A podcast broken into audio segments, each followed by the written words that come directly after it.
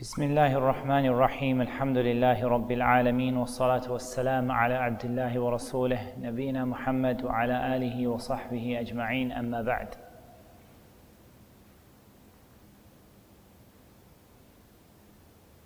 Inshallah ta'ala today we're going to start a topic within a topic. That means, inshallah ta'ala, we're going to start a new topic, but that that topic is, it still falls within the topic that we have been covering uh, so far.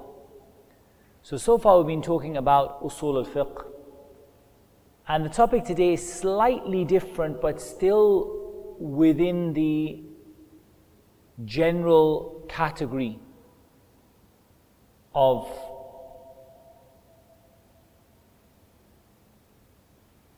usul al-fiqh or the, or the uh, associated sciences around it. What we're going to talk about today is a science which is known as al-qawa'id al-fiqhiyya. Now, in English, that is often translated as juristic maxims. But in this case, I actually think the explanation of what it means is probably better than trying to translate it. Al Qawa'id is the plural of Qa'ida. Qa'ida. And a Qa'ida is a, a rule, or you could say also a principle, or a maxim, or any of these other words you want to use, but let's use the word it's, it's a rule.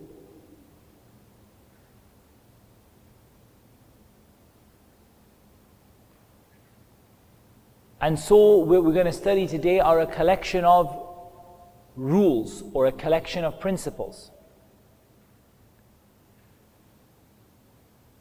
And these qawa'id, they are described as being fiqhiyya. Fiqhiyya. Meaning that they are rules relating to al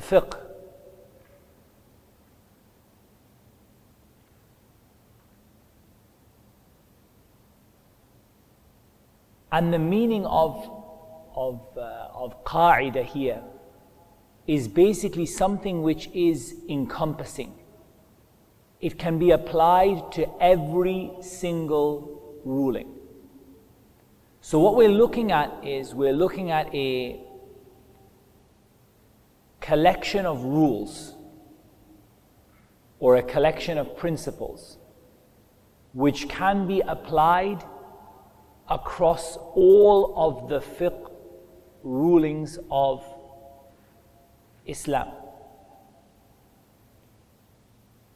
That doesn't mean there aren't exceptions, because the Arabs have a very famous statement لِكُلِّ قَاعِدَةٍ اسْتِثْنَاء For every rule, there is an exception. However, generally these rules will give you the biggest like they say bang for your buck. You know the biggest amount the smallest amount of work and the maximum amount of knowledge because they can be applied pretty much across the board. Now it makes sense to ask how does this fit into usul al-fiqh and the answer is it does and it doesn't.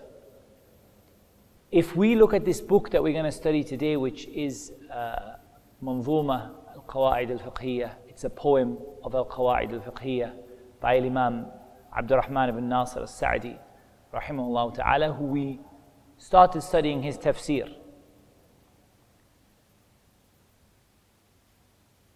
What we see from this book is half of this book has a foot in usul and the other half has a foot in fiqh. From the point of view of these principles being general and not being specific to any particular mas'ala, any particular fiqhi issue,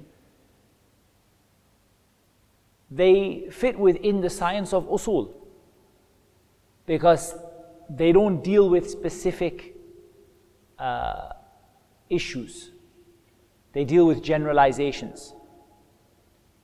At the same time, these are much more fiqh orientated. They are much, you know, the purpose of learning them is not simply for you to be able to go into the texts and be able to extract rulings. These are more like rulings themselves, but they are general in application. So, if you kind of think of this, I like to think of this as a bridge between the science of usul al fiqh and the application of that science, which is fiqh itself. Usul al fiqh is general, it gives you tools with which you can understand generalized concepts. It doesn't give you the ruling on marriage, it doesn't give you the ruling on divorce, it doesn't tell you what happens if you say talaq to your wife three times. It tells you what to do or how to extract general rulings from the Quran and the Sunnah. What is a command? What is a prohibition? How do we understand that? In this text, we're going to see what is kind of a bridge. And if I were to draw Al Qawa'id al Fiqhiyya as a science, I, I would draw it as a circle overlapping both usul and fiqh. Because elements of this are very usuli, they're very much related to usul al fiqh, they're very general and talking about overriding concepts. But at the same time, there's very much a it's very much a fiqh and uh, there's very much a, a, focus on applying that. And the application of that is fiqh. It's not usul. Usul doesn't apply those things, when we apply them to particular issues, we call this fiqh. So, what I think here is this kind of sits in a gap between usul al fiqh and between fiqh itself. It's not quite fiqh because it's general and it's not specific.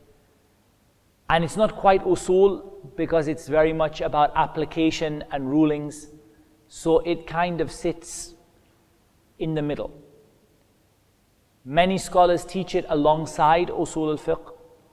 I don't think I don't think anyone considers it to be part of usul al-fiqh. I don't think anyone puts it inside of the box which is usul al-fiqh. But people kind of teach it alongside usul al-fiqh. And before starting fiqh itself. And that's exactly what we're planning to do here because inshallah we want to start some, some fiqh in the next uh, in the next term or in the next module and before we do that it would be nice to kind of have this bridge that takes us from usul which we haven't of course finished but we have you know we've began and sort of brings us across the gap into fiqh itself but still while being very general while being very, very general and while being very um, not being so not being so detailed and specific about particular issues. And the basis for this science is something important which we will learn in Usul al-Fiqh, which is very, very important. I personally think it is something that is misunderstood by a lot of people which is something we call al istiqra. And I have no idea how to translate al istiqra into English, so I'm going to explain it to you. But it is the concept that you go through the whole of the Quran and the Sunnah and you test a particular rule or you develop a particular rule, you find a particular rule and you go through the whole of the Quran and the Sunnah. And essentially, what you do is you start to categorize things into boxes and you come out with some rules that work across the board. And al istiqra is an extremely strong evidence. And as we're going to study in Usul al Fiqh later on, it's a very strong evidence. And this is why people will say, What is your evidence, for example, that Tawheed is divided into three categories?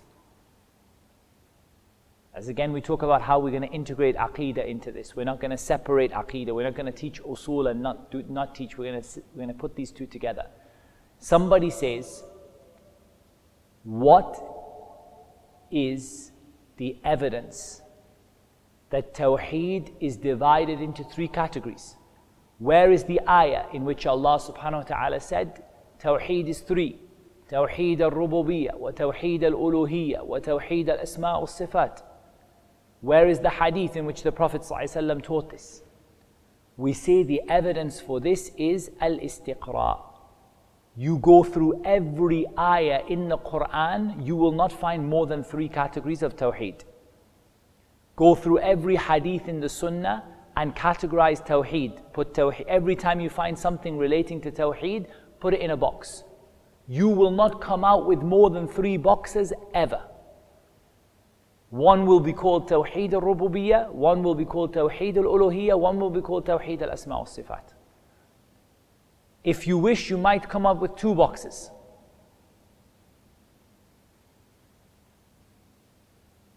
Tawheed al-Rububiyyah and Asma al-Sifat together, yani Tawheed uh, al-Ilmi, the Tawheed of knowledge, and the Tawheed of worshipping Allah alone, and Tawheed al-Amali.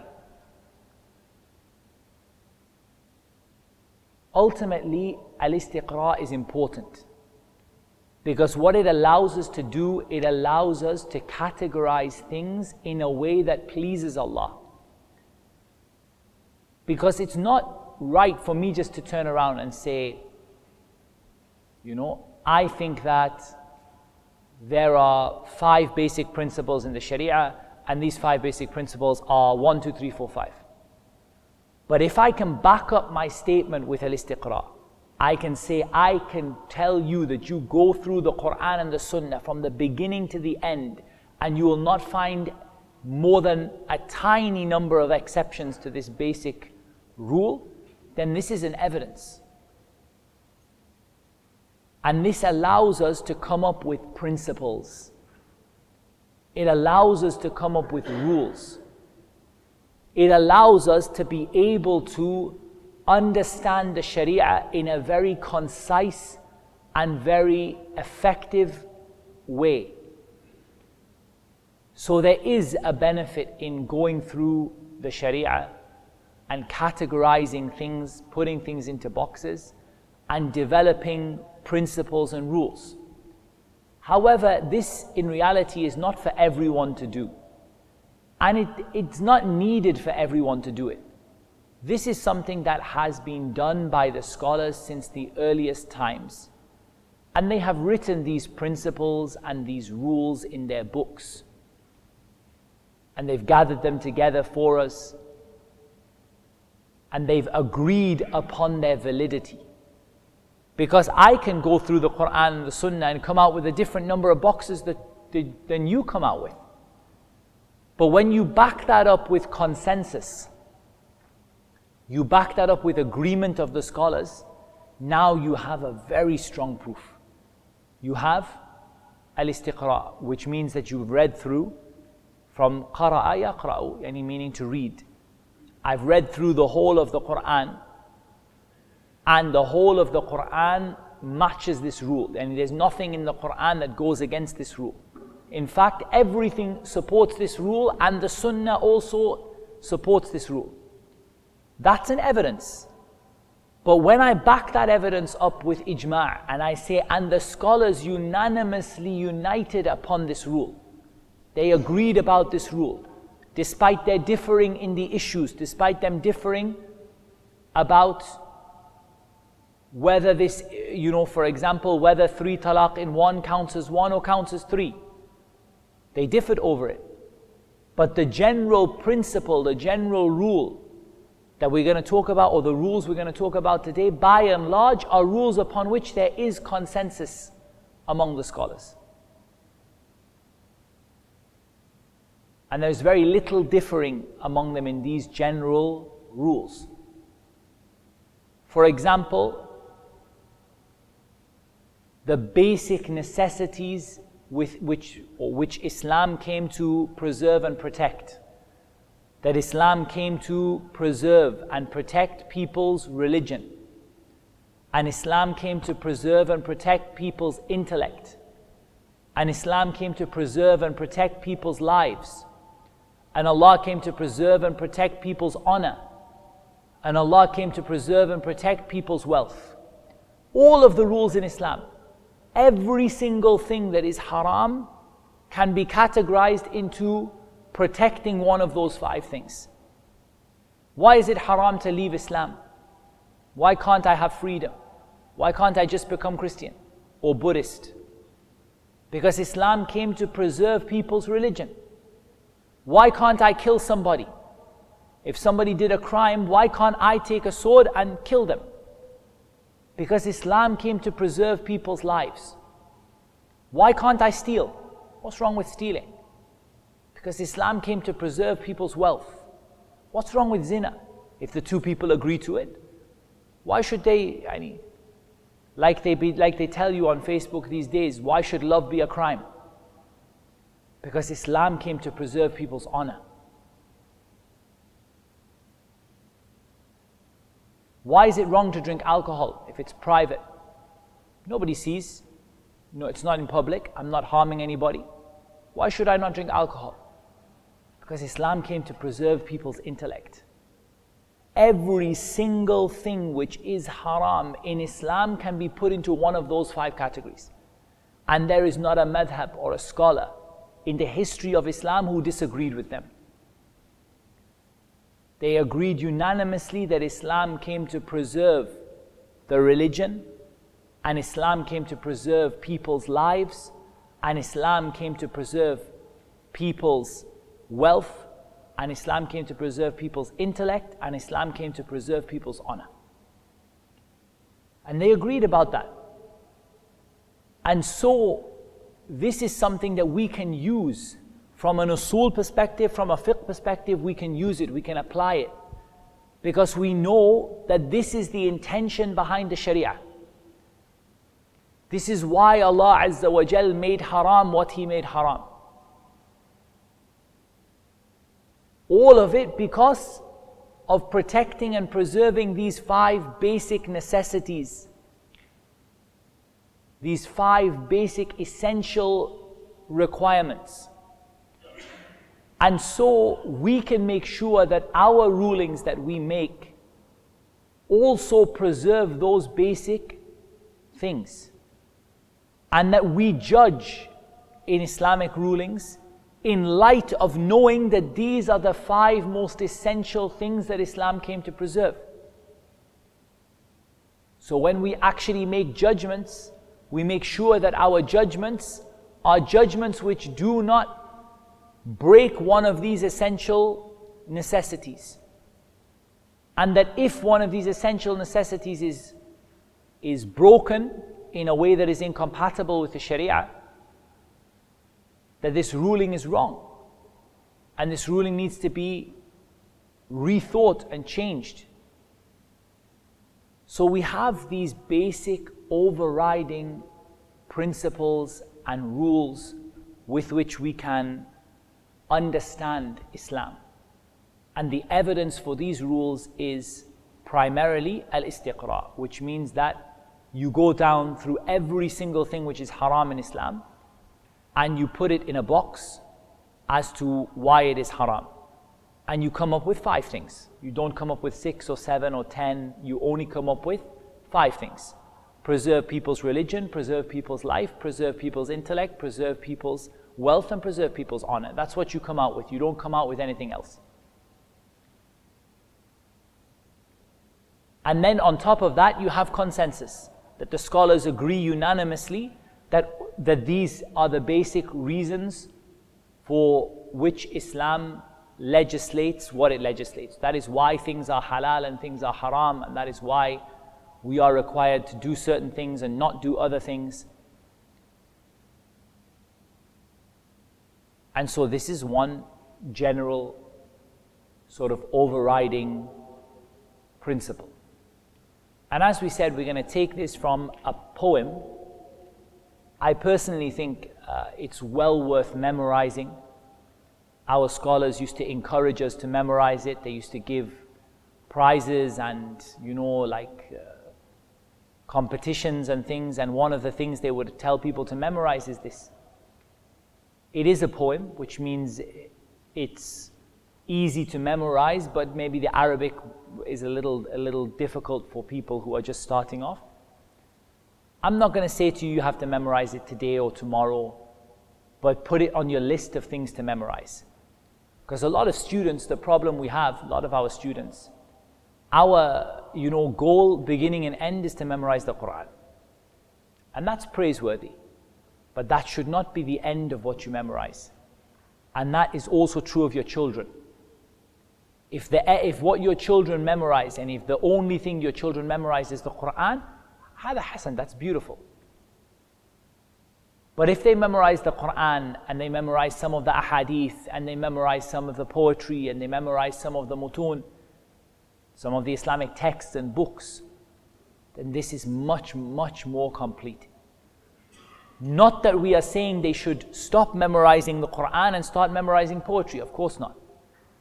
But on your list and on their list of things to memorize should be some of the beneficial texts, especially the ones that are very short and easy to understand.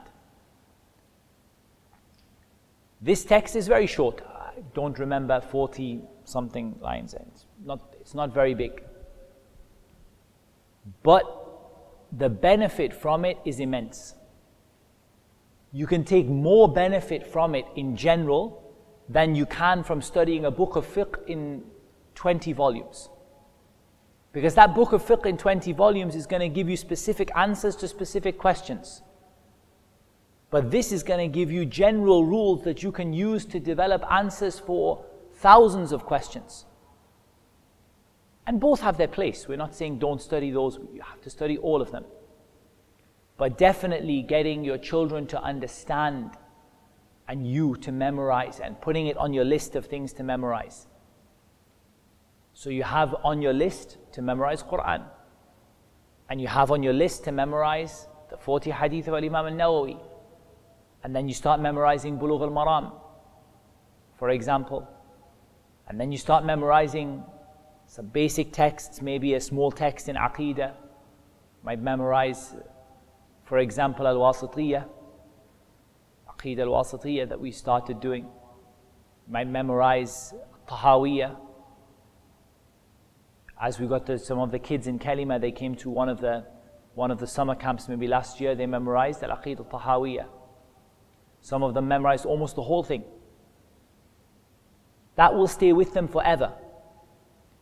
And when you teach people, that is what will stay in your mind. You'll not remember, Ali, very rare unless Allah has gifted you with an amazing memory, you'll not remember what the Shafi'iyya said and what the Malikiyya said and what the Hanabila said and what the Hanafiyya said and who among the Hanafiyya dissented and who agreed and who agreed with the Malikiyya and how many of the Malikiyya disagreed with the Shafi'iyya. This you will memorize for the exam and 99% of you will have forgotten it by the time you leave the room. But these principles will stay with you forever. You'll never ever forget that Islam came to preserve people's religion and their life, their honor, their intellect, and their wealth. And that stays with you forever. And our teachers used to tell us this. Our teachers used to say, and I was in a class of people who, like, I can't describe how good their memory is. They would get a mudhakkira, a, a notebook of like you know, an A4 notebook of 150 pages and memorize it word for word like in a week. These guys were in memorization just something else. Some of them went on to memorize the Kutub al-Sitta. One of them, and sometimes you'll meet them and they'll say, oh yeah, I only have Musnad al-Imam Ahmad left. Planning on doing it this summer. Musnad al-Imam Ahmad, in the summer, this is uh, like they had memorization skills. And our teachers used to tell them, You will not remember. You will not remember all of the tafasil, the details, the individual masail. But what you try to remember is you try to remember the most important things. So in fiqh, what is the most important thing? In fiqh is the most important thing what the Malikiyya and the Shafi'iyya and the Hanafiyya and the Hanabila said and the Zahiriyya. Is that the most important thing in fiqh? That's not the most important thing in fiqh. The most important thing in fiqh is you should know the rajih, the right thing to do. You should know is it halal to do this or haram to do this? And then the dalil if you can. If your memory is quite good, then you can memorize the rajih, the correct opinion, and the dalil. And if you remember this for the rest of your life, then what an amazing, amazing benefit your study has been to you. And yes, there will be people, there will be individuals who will remember all of these different, you know, eh, the ikhtilaf and the minor details and the individual points. Many of them will become scholars who will teach the people. Tullab al-ilm who are serious, you know, like that. There are people who memorize, no doubt. But at the end of the day, what matters to you as an individual is that you get the most important and the most critical information and you retain it. And so in fiqh, the most critical information is quite simply what is the right thing to do. When you walk into the masjid and it is waqt nahi, it's a time when it's forbidden to pray. Do you pray tahiyyat al masjid or not? Doesn't matter what the Shafi'iyya said, doesn't matter what the Malikiyya said, doesn't matter what the Hanafi said, doesn't matter if the Hanafis among themselves differed in five different opinions and some of them said, none of that matters at all. What matters is when you walk in the door of the masjid, do you pray tahiyyat al masjid or you don't pray tahiyyat al masjid? That's what matters. The correct opinion. If you know that, Alhamdulillah, that's an amazing thing. On top of that, if you know a dalil, if you know an evidence for that, and you can say, when I walk in the masjid, the time when it's forbidden to pray, I pray tahiyyat al masjid because of this hadith in which the Prophet said, O Bani Abd Manaf, do not stop anyone who enters this masjid from praying two rak'ah in any hour of the day or the night. For example, any the Kaaba, and don't stop the people from tawaf from praying the from praying the tawaf and their prayers in any hour of the day or the night. For example. So now you have an opinion, the correct opinion, and you have an evidence. And then if you can, on top of that, remember that the scholars differed and that the Shafi'iyya held the opinion that it's allowed generally, that it is allowed to pray the prayers that have a particular cause or a particular reason or a particular purpose behind them, even in the time when it's forbidden to pray. And you remember that they were that the Hanabila have two opinions in this, and you remember that the Malikiyya took the opinion that you don't pray. If you remember these things, Alhamdulillah. Nurun ala nur light upon light. But it's very important we study in the right way, and I think this topic of Al Qawaid al Fiqhiyah is one of those topics which stays with you for a very long time, and you benefit from it immensely because it is so applicable in every part of your life. I think usul al fiqh is um, the core of it is like that. But usul al-fiqh also is it has it has its it has its you know its picky details and the things that you forget and the things that you you know it has things that you kind of maybe struggle with at times. You don't always understand. You have to reread again. But there are elements even of usul there are elements that are like that that you know that you they stick with you for a long long time because you use them all the time in everything that you do and this, the reason I mention this is that this poem that we're going to do, which is this manzuma, this poem of Al Qawaid al Fiqhiyya by Imam Rahman ibn Nasr al Sa'di, rahimahullah. This poem is going to gather the most important bits of fiqh and usul in a very, very general way and just give you them as basic overriding principles. For sure, you have to remember two things when you, when you study this. Number one, remember لِكُلِّ قَاعِدَةٍ استثناء. For every rule, there, there is an exception. So we shouldn't think that we learn to rule now, خلاص يعني. We learn to rule now, we're going to go and give uh, fatwa. There are exceptions to rules. And really, that's what makes a scholar, to be honest with you. Um, a scholar is not somebody who knows the rules. And in knowing the rules, that's like fairly elementary.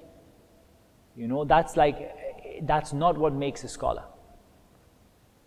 And what makes a scholar is not knowing the correct opinion in lots of issues.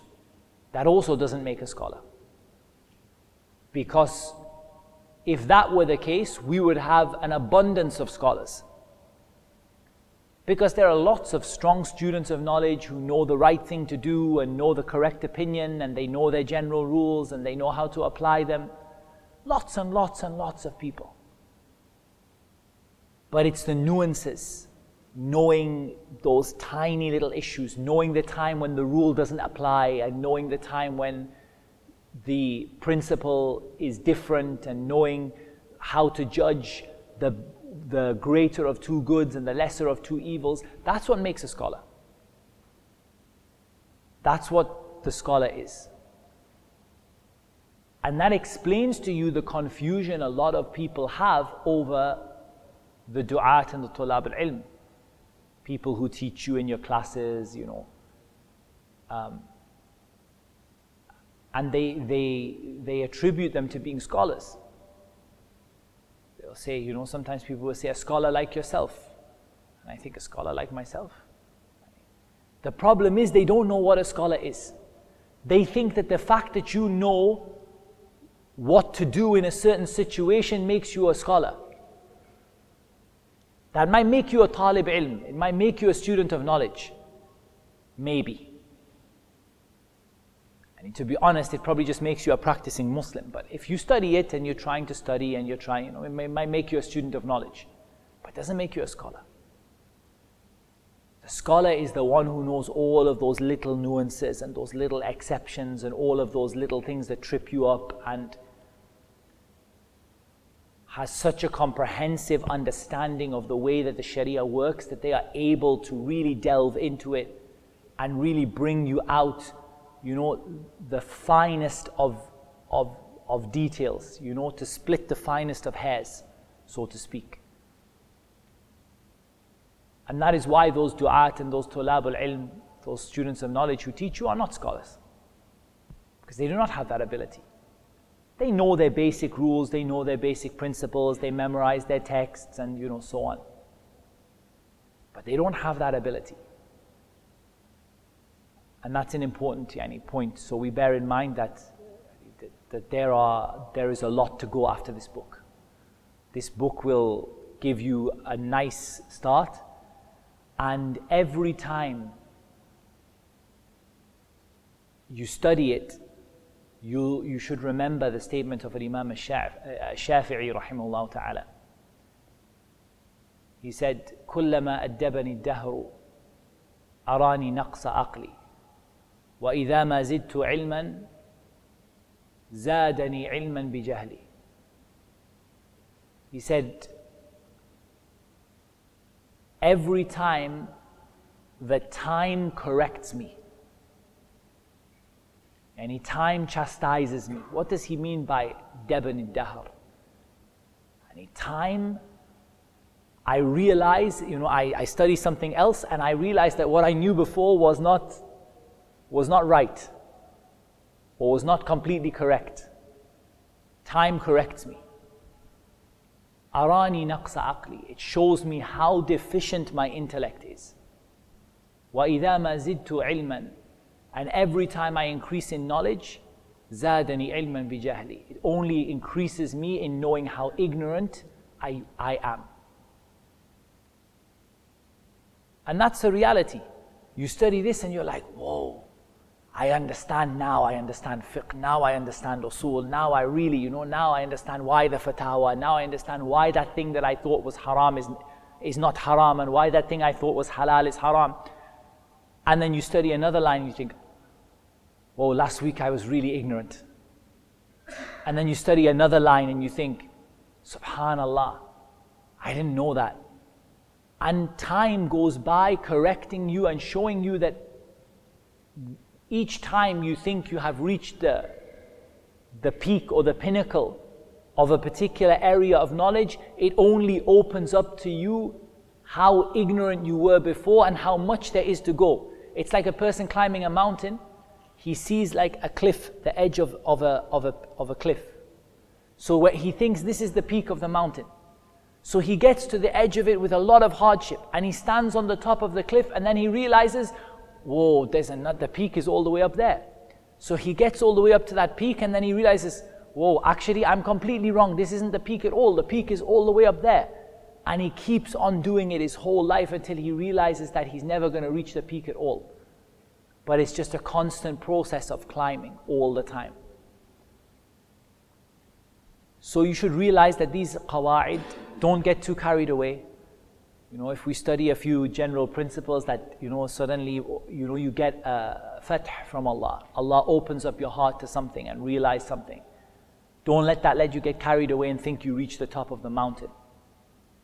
But be happy that you reached another stage, you reached another place. And the second thing that we, uh, we said, first thing you have to remember is that there is always an exception uh, to the rule. The second thing that you have to remember is that principles and the Sharia in general need to be taken as a whole. If you take any one principle and apply it without looking at the others, you will end up with a ruling that contradicts Islam.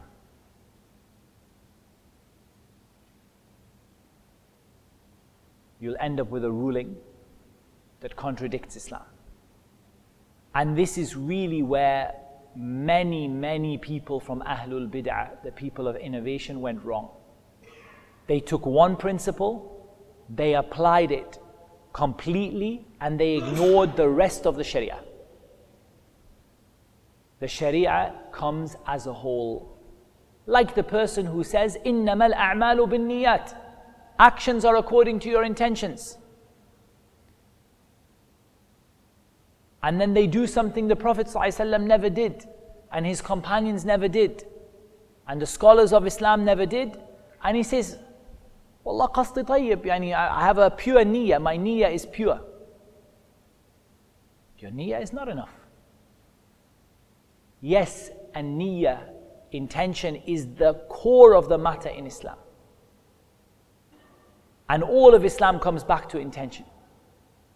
But it's not the only thing in Islam. If it were the only thing in Islam, there would not be any need for teaching people how to pray, or how to fast, or how much zakat to give. You would say, give whatever you want. إِنَّمَا الْأَعْمَالُ بِالنِّيَّاتِ Actions according to your intention. You say to someone, pray however many times a day you want. إِنَّمَا الْأَعْمَالُ بِالنِّيَّاتِ Pray however many rak'ah you want. إِنَّمَا الْأَعْمَالُ بِالنِّيَّاتِ And I've seen this argument used. It's not such a, you know, it's not such a, it sounds crazy, but it's not such a, like you will hear people use this argument. You will hear people when you say to them, Ya akhi, don't do this, this is not allowed. He'll see you questioning my niyyah. My niyyah is pure. Haven't you heard the hadith? إِنَّمَا الْأَعْمَالُ بِالنِّيَّاتِ Actions are according to your intentions. What do we reply? We say, haven't you heard the hadith? من عمل عملا ليس عليه أمرنا فهو رد. Whoever does an action that's not in accordance with my sunnah, it will be rejected. Islam is not one principle that you, you know, squeeze it so much there's nothing left in it and you build something that has nothing to do with Islam on top of it. Islam is all of those principles. Likewise, it's not acceptable for a person to pray a prayer according to the sunnah such that you never saw a person pray so close to the sunnah as this. And then he shares his intention with other than Allah. And his intention is to show off, or his intention is to pray to other than Allah subhanahu wa ta'ala. This will not be accepted from him. He says, But didn't you hear the hadith of Aisha? من عمل عملا ليس عليه أمرنا فهو رد.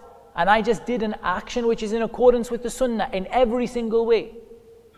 We say to him, Didn't you hear the hadith, إنما الأعمال بالنيات? So Islam is not one principle that you build everything upon. Islam is all of these principles and all of these rules. And they have to be taken collectively. And when you take them collectively, at that point, inshallah, you will get the right result out of them. Because Allah did not reveal part of His book to strike another part of His book with. Rather, the Quran was revealed as a whole to be in synergy, in agreement with, with itself. And like we say, parts of it give truth to the others, and each part of it gives truth to the other part. And each part of it agrees with the other part. And the Sunnah agrees with the Quran, and the Quran agrees with the Sunnah. It's a cohesive system where everything works in synergy and everything works with the other parts. It's not the case that part of the Quran we take it and we don't take the other part. Didn't Allah Azza wa Jal say, أَفَتُؤْمِنُونَ بِبَعْضِ الْكِتَابِ وَتَكْفُرُونَ بِبَعْضِ Do you believe in part of the book and disbelieve in another part of the book? And Allah criticized those people who believed in some of the prophets and disbelieved in some of the prophets, or believed in some of the revelation and disbelieved in other parts of the revelation. Rather, we take the Quran and the Sunnah as a whole and we apply it with reference to all of these principles together. And I give you an example. There's a principle we're going to come to that hardship brings about ease. There's an overriding principle in Sharia. Whenever there is hardship, Islam legislates ease. Whenever there is hardship, Islam legislates ease. This principle has been so badly abused by people who claim to be scholars or people of knowledge or ordinary people, it's been so badly abused because people use it to ignore the rest of the Sharia. And he says, Wallahi, I have a, a riba based loan. You say, Akhi, riba is haram, it's a major sin. He says, Wallah, al mashaqqa tajlib al taysir. Hardship brings ease. And so, what did the person do? They took one principle, they threw away 90% of the Quran and the Sunnah on the side. They took this principle and they held onto it and they just kept on building and building and building until they do every kind of haram on the face of this earth. And when you ask them why they are doing this haram, they say, Al mashaqqa tajlib al taysir. Don't you know the principle that hardship brings about ease? hardship necessitates that we should make a ruling that is easy. And wallah, it's hard for me to buy this nice new car, so you know, I need a haram loan to do it. So again, we emphasize that the principles are taken together and they're taken with the understanding of the Salaf, with the understanding of the early generations. Not with the understanding of, you know, like just my understanding of what is ease and what is difficulty. Allah Azza wa Jal said in the Quran, يُرِيدُ اللَّهُ بِكُمُ الْيُسْرِ وَلَا يُرِيدُ بِكُمُ الْعُسْرِ Allah wants ease for you and doesn't want difficulty. And in the same Quran, Allah subhanahu wa ta'ala said, يا أيها الذين آمنوا اتقوا الله وذروا ما بقي من الربا O people, O you who believe, protect yourself from the punishment of Allah and leave off riba.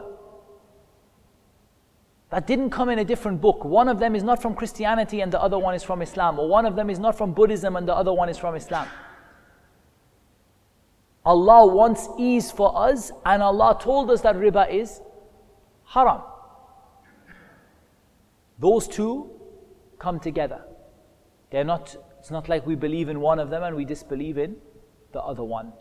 So be careful about this movement, and I call it a movement, it's like a haraka, it's a movement towards everything being easy in a way that was not understood by the companions, in a way that was not understood by the Prophet, in a way that contradicts the Quran. You will find people, and you will find them like, you know, every fatwa, it's halal. And when you ask them for their justification, al-mashaqqa tajlib. Everything hard means that we have to make a ruling to make things easy. But when you understand this ruling in the right way, you will see it will benefit you immensely in many things. Like the man who comes in and he can't stand up to pray. He's got a sore, like a pain in his, in his, uh, in his back maybe, and he struggles to stand to pray. We say to him, Akhi al Karim, you can sit and pray. If you are struggling so much, you got pain, he says, Wallah, I have to stand because standing is a condition of the prayer. We say to him, Al mashaqqa tajlib al taysir. Hardship brings about and he necessitates a ruling of ease. And the Prophet ﷺ said, if you can't pray standing, then pray sitting. And if you can't pray sitting, then pray lying down. So we've understood, inshallah, as an, as an introduction to this, that we have to just be a little bit careful that we, we don't misapply some of these things and end up changing the rules which Allah Azza wa Jal legislated for us, those rules which are themselves beneficial to us. Didn't Allah subhanahu wa ta'ala say, وَلَكُمْ فِي الْقِصَاصِ حَيَاةٌ You have in killing people out of retribution, and in, in the, the judge who kills the murderer, for example, life. someone might say, we don't kill the murderer because the Sharia came to preserve people's lives. We don't kill the murderer because the Sharia came to preserve people's lives. Allah told us in the Quran that by killing the murderer, you preserve people's lives. You preserve people's lives by having the murderer who kills a person killed. This is what preserves people's life. So we understand that. We take the Sharia as a whole and that these rules are not rules which are add ons. Like, you know, okay, this is haram, let's, you know, plug this in and then suddenly, you know, it becomes halal. These are rules that exist within the Sharia in everything. That's why you break your fast when you travel. That's why you shorten your prayer when you travel. That's why when you have a bad back, you pray sitting down. Because the Sharia already includes these rules built in to every single part of it. And inshallah, we will see that through examples as we continue. So we make a start, uh, bi'idhnillahi ta'ala. Uh, the Shaykh, he said, الحمد لله العلي الأرفق وجامع الأشياء والمفرق His first you know, few lines is in, just in, by introduction. Usually the poet, poem, uh, in a poem, they usually introduce, the poet usually introduces himself, introduces the poem, introduces various things. So the poet, poet he started, uh, the sheikh he started, Bismillahir Rahmanir Rahim. following the guidance of the book of, the, uh, the book of Allah Azza wa and the sunnah of the Prophet ﷺ, who both began with Bismillahir Rahmanir Rahim. Allah Azza wa in His Quran began the Quran with Bismillahir Rahmanir Rahim and began every surah except Surah Al Bara with Bismillahir Rahmanir Rahim. And the Prophet ﷺ, when he would write a letter, he would begin with Bismillah Ar Rahman Ar Rahim. And then he begins with his first line of poetry with Alhamdulillah, with praising Allah Azza wa Jal, Alhamd. And as we've covered in our tafsir, praising Allah subhanahu wa ta'ala is more than just praise. Actually, the word praise in itself is not, not the best word. Because you can praise somebody and not love them. And you can praise somebody and not respect them. And it's just, uh, you know, for example, let's take a human being. You can praise a human being and not love them. I mean, you know, you just like want to build them up a bit, you know. You can praise them, you can praise them when you do, it's not really in your heart, you know, you're not, your heart is not full of love for them. You can say words of madh, yani words of praise.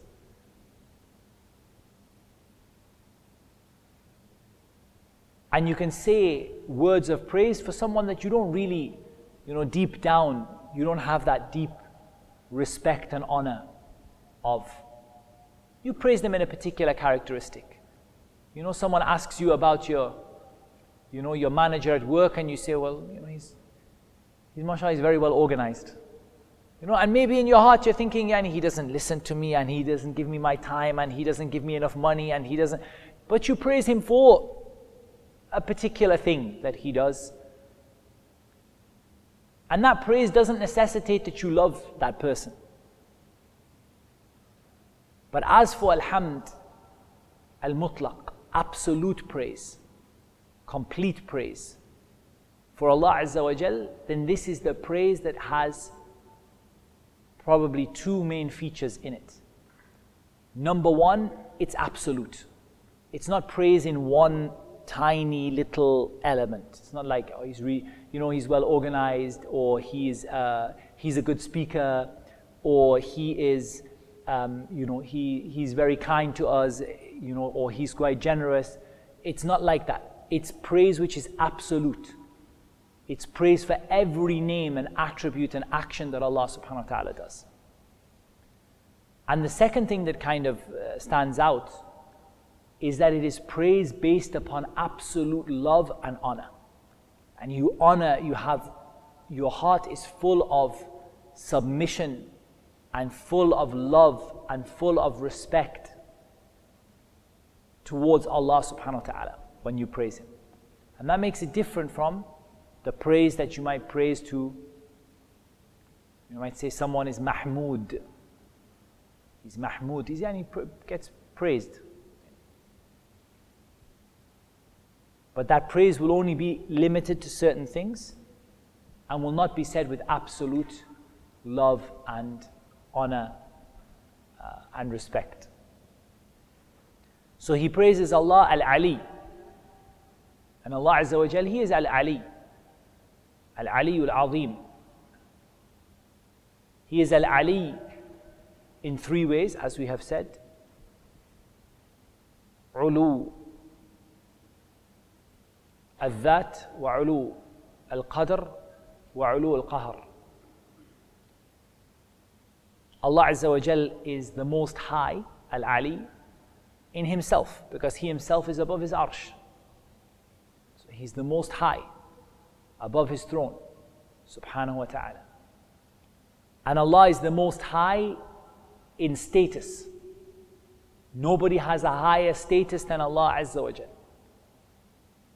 And Allah is the most high in Al Qahr, in the fact that He is the one who is compelling and controlling and dictating what happens and what doesn't happen to His slaves.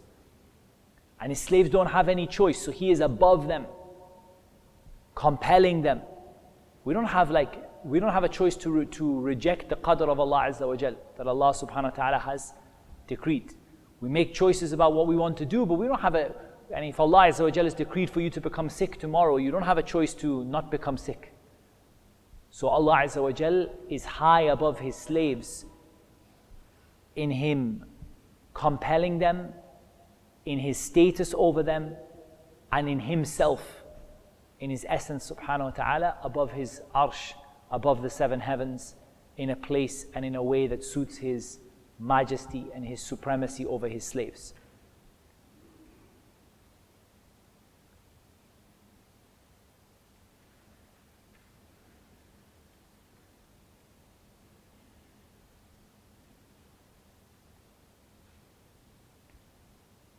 Then he said Al Arfaq. Uh, I don't know that Al Arfaq is uh, uh, a name of Allah subhanahu wa ta'ala, but you can say this about Allah subhanahu wa ta'ala that Allah is the most kind, or not perhaps not the most kind, perhaps even you could say the most gentle and kind to his slaves. All of his actions are merciful. All of his actions have a rifq, softness and gentleness and mercy within them. And as we said, this is not a name of Allah subhanahu wa ta'ala, but something that we say about Allah Azza wa Jal, which is true. That indeed in, in all of Allah's actions there are, there is a rifq. There is softness, gentleness, kindness, subtlety. And from the names of Allah Azza wa Jal that support that is the name Al-Latif.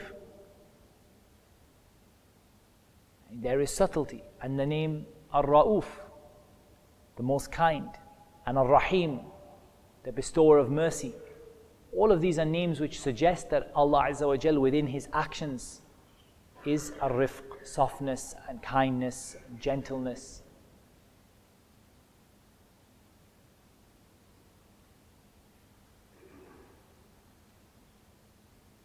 And the Prophet ﷺ used this word to describe the mercy of Allah subhanahu wa ta'ala and the, the gentleness of Allah subhanahu wa ta'ala towards His servants. So there is no, there is no harm in this, inshallah. وجامع الأشياء والمفرق and that Allah Azza wa Jal is the one who gathers things together and who breaks them apart or who separates them. He gathers and he separates.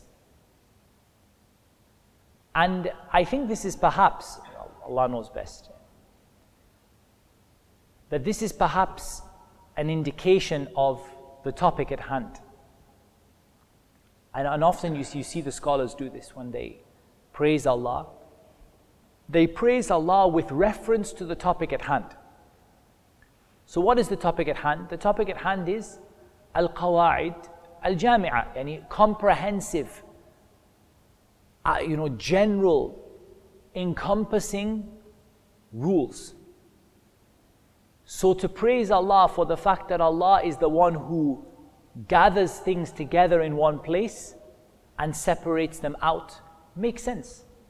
Because that relates to the topic at hand, right? The topic at hand is I'm going to gather for you lots of rules in one place, and then you're going to apply those rules to different things. And so Allah Azza wa Jal is the one who gathers whatever He wills in one place and separates things out wherever He wills. So perhaps this is like the author is giving an indication of the topic, or he's praising Allah in light of the topic at hand.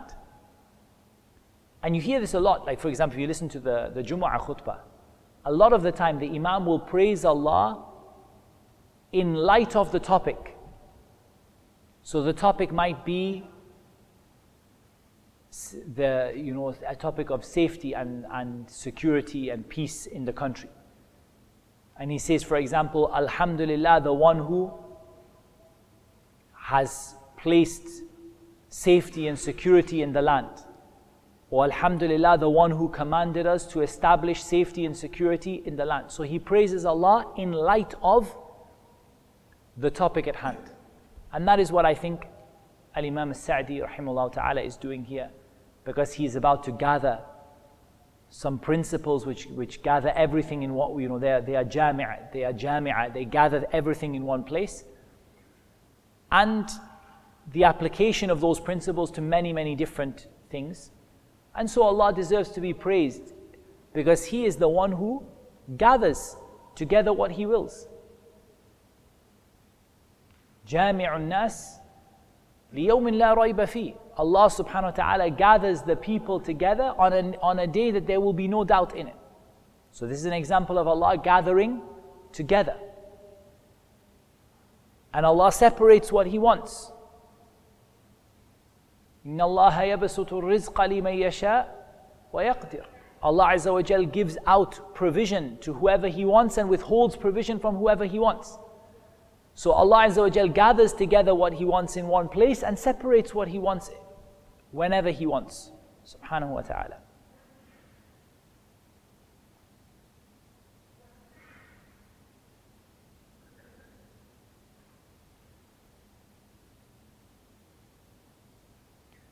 The Shaykh himself, he mentions, and he's uh, uh, in his own explanation, that Allah subhanahu wa ta'ala, as an example, gathered the people in their creation and separated between them, for example, in their belief or in their appearance. So he gathered them together by the fact that he created all as human as all as human beings, and then he separated us in color and height and you know like various other things beauty and handsomeness or whatever so allah subhanahu wa ta'ala sometimes puts everything together and sometimes makes things different sometimes he does everything together and sometimes he splits things apart and that is the case with the rules of fiqh and the, the principles and there are issues that are split individually into little, little places. And then there are overriding rules that Allah has gathered for us that we can apply.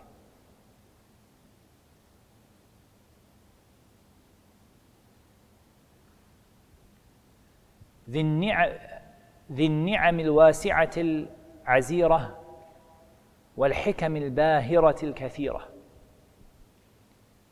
continues to praise Allah Azza wa Jal saying that Allah is the ni'am. Allah is the one who possesses all bounty. وَمَا بِكُم مِّن نِعْمَةٍ فَمِنَ اللَّهِ Whatever blessing, whatever bounty you have, whatever good you have, it's from Allah. And His ni'am awasi'a, and His blessings are expansive. As Allah Azza wa Jal said, وَإِن تَعُدُّوا نِعْمَةَ اللَّهِ لَا تُحْصُوهَا If you try to count the blessings of Allah, you'll not be able to count them. And Allah Azza wa Jal has infinite wisdom. An obvious wisdom, and the wisdom is clear to you, to, to all those people who look. And again, this is kind of, Shaykh is kind of introducing the topic that these rules are going to be full of wisdom and full of blessings. So it's not like the Shaykh is just mentioning the praise of Allah for, for the praise alone. He's introducing the topic quietly with the praise of Allah by saying that Allah has many, many blessings that are vast. And one of the blessings is that He's made it easy for us to gather these rules and to understand them. And Allah Azza wa Jal has immense wisdom. And that wisdom you will see within these rules that you are going to that you're going to study. Then he says, then he says, ثم الصلاة مع سلام دائم على الرسول القرشي الخاتم وآله وصحبه الأبرار الحائز مراتب فخاري He said then, ثم, يعني after praising Allah wa Jal, we send as-salah along with as-salam. We said that as-salah is uh, the meaning of as-salah is for Allah Azza wa Jal to exalt the mention of the Prophet sallallahu alaihi wasallam with al-mala'ul a'la in the company of the, the highest angels.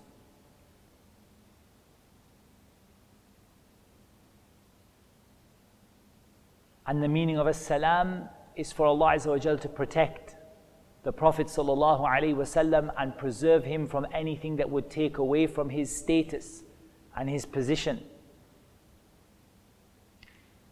And the Shaykh describes this salah and this salam as being da'im, it's always. Because the Muslim is always sending salat and salam upon the Prophet. Rather, I remember one of the really, really beautiful things that we learned when we first started to study hadith on the virtue of the muhaddithin, the scholars of hadith, is that the virtue of people is somewhat dictated by the amount of salah and salam that they give upon the Prophet. That's one of the things which makes a person virtuous. The huge amount of as-salatu was-salam that they give upon the Prophet sallallahu or to the Prophet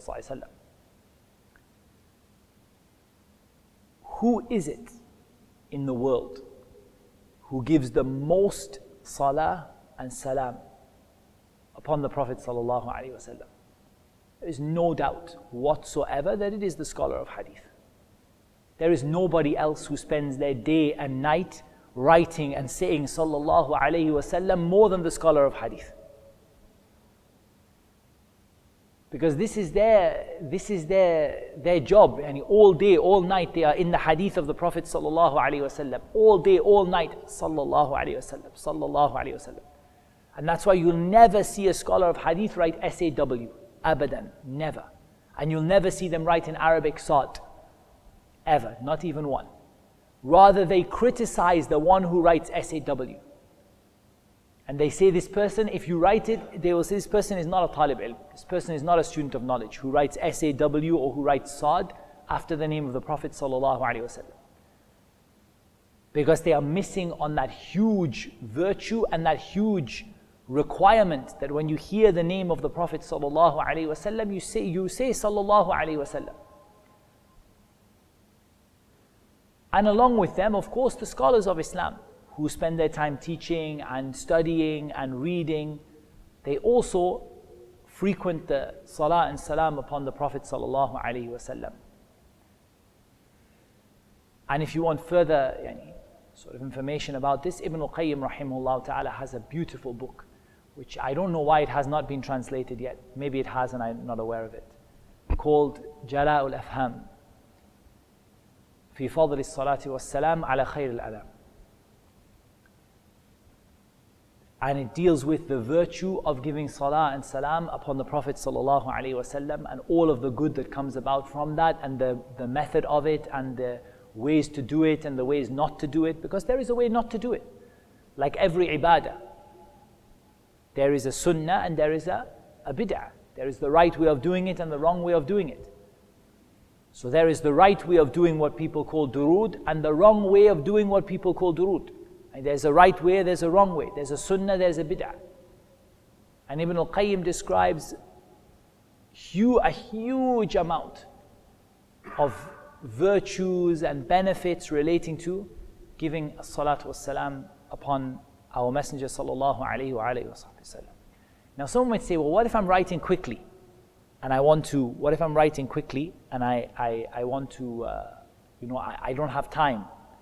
Leave a gap Come back later on. Today is a Friday. It's the day which is the most virtuous day for giving salatu wassalam upon the Prophet sallallahu alaihi wasallam. Take your time after Jumu'ah and sit and write. Every time you wrote his name, sit and write sallallahu alaihi wasallam. And you'll see the virtue of that in your akhlaq, in your manners, in your life, in your rizq, in so many things. You will see the difference in, in doing that. And there is nobody more stingy than the one who hears the name of the Prophet ﷺ and doesn't say Sallallahu after his after his name.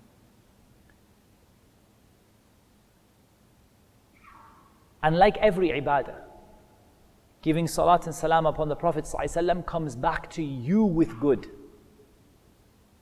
I don't think, like sometimes people say, like I'm sitting here, you know, making dua for somebody else. I'm not getting anything back. All of this good is coming back upon upon you. From the good that is coming back upon you is that Allah has angels sayyahina fil ard. Sayyahin yani siyaha, they're traveling and tourism, yani, they're traveling around the world. Listening for the one who gives as-salatu was-salam upon the Prophet sallallahu alaihi wasallam. Then they convey that to him and Allah returns his soul to his body and he returns the salam. And isn't that enough of a virtue? That's enough of a virtue. And that is only one of the many, many virtues of as-salatu was-salam upon the Messenger sallallahu alayhi wa alayhi wa sallam. And he is al-Rasul al-Qurashi. He is the Rasul from Quraysh. And he is al-Khatam, the last of the prophets. Because as Allah Azza told us that the Messenger of Allah is not the father of any one of your sons, of any one of your men. But he is the Messenger of Allah, وَخَاتَمَ النَّبِيِّينَ and the last of the prophets. وآله وصحبه الأبرار and from the good etiquette of a person is that when they give as-salatu was-salam when they send as-salatu was-salam upon the Prophet sallallahu alaihi wasallam that they send it upon his followers and his companions. And al-al according to the stronger opinion scholars differed over al-al. When we say wa ala alihi some of them said al-al are his family. And some said al-al are his followers. And the correct opinion is that they are his followers. And there's a very famous line of poetry which the poet says that the equivalent of it that if it were the case that Al-Al were his family, لَصَلَّ الْمُصَلِّ عَلَى أَبِي لَهَبٍ The person who gives salam would be giving salam upon Abu Lahab. And if it were the case that Al-Al were the family of the Prophet ﷺ, then from the family of the Prophet ﷺ were people who were not Muslim, like Abu Lahab, and Abu Talib, and others who were from, Ali, from, the, from the family of the Prophet ﷺ, but they were not Muslim. So either we say his believing family, or we say his followers, and يعني Sheikh here he says, هم أتباعه على دينه إلى يوم القيامة. Al-Al, they are all those who follow his religion until the day of judgment. And among them particularly because Al Al covers everyone who follows the, the family of the, follows the, the Prophet. Uh, particularly, we give spe- specific mention to As Sahaba, As Sahb. As Sahb yani As Sahaba. As Sahaba who are Al Abrar. They are the people who we can conclusively say were pious. You can't give, you can't claim piety for anyone. But the Sahaba, you can claim piety for them. Why? Because Allah Azza wa Jal testified to their piety in the Quran. And that is why anyone who criticizes the piety of the companions as a whole is kafirun murtad. Why? Because he disbelieved in the Quran. Not because he just doesn't like Abu Bakr and Umar and Uthman. But because he disbelieved in Allah's praise of them in the Quran. And whoever disbelieves in an ayah of the Quran has disbelieved in the whole Quran. And that is why we say that criticism of an individual companion does not take you outside of Islam, even though this is an evil, evil way. And this is from the worst of the bid'ah that the people fell into, to criticize an individual companion. But why doesn't it take you out of Islam? There's no doubt it is a bid'ah and it's an evil way. But why doesn't it take you out of Islam? Because ultimately it doesn't involve disbelief in the Quran. But when you speak about the Sahaba as a whole, and you say all of the Sahaba were evil, all of the Sahaba were like this, or most of the Sahaba were like this, this is disbelief in the Quran. And that's why it takes a person outside of Islam. And it may be that indiv- criticizing individual companions may do the same in certain circumstances. For example, accusing Aisha radiallahu anha of adultery. This is also disbelief. A person may say, How can this be disbelief? It's one person. Okay, it's a sin. You know, like if I accuse a person of adultery, I'm, I did a major sin. But it takes you out of Islam because Allah Azza wa Jal said that she is innocent. Allah Azza wa Jal told us in Surah An-Nur that Aisha radiallahu anha is innocent of this accusation that they made against her. And so whoever repeats that accusation after knowing the ayah in Surah An-Nur, he is kafir. Because he's disbelieved in the Quran, he's disbelieved in the ayat of the Quran. And so we can claim piety for the companions. And there's nothing wrong with saying all of the companions are from the people of Jannah. Because Allah Azza wa Jal said, وَكُلًّا وَعِدَ اللَّهُ الْحُسْنَى Every single one of them, Allah has promised al-husna. can you imagine that Allah promises you Al Husna and then you are from the people of Jahannam? Can it be that Allah promises you Al Husna, Al Husna, the best reward, and then you are from the people of Jahannam? And Allah said, Wa kullan wa'id Allahul Husna. Every single one of them, those who came before and those who came after, are from the people of Jannah. And this was said by some of the scholars, including Ibn Hazm, rahimahullah ta'ala, and is the correct opinion without a shadow of a doubt That all of them are from the people of Jannah. All of the Sahaba radiallahu anhum, all of them are from the people of Jannah.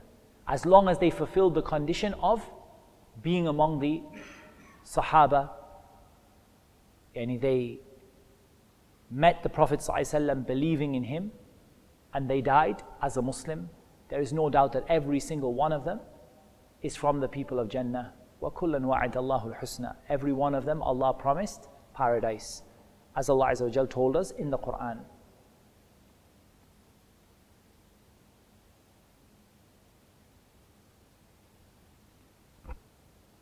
Then the Shaykh he begins after that introduction.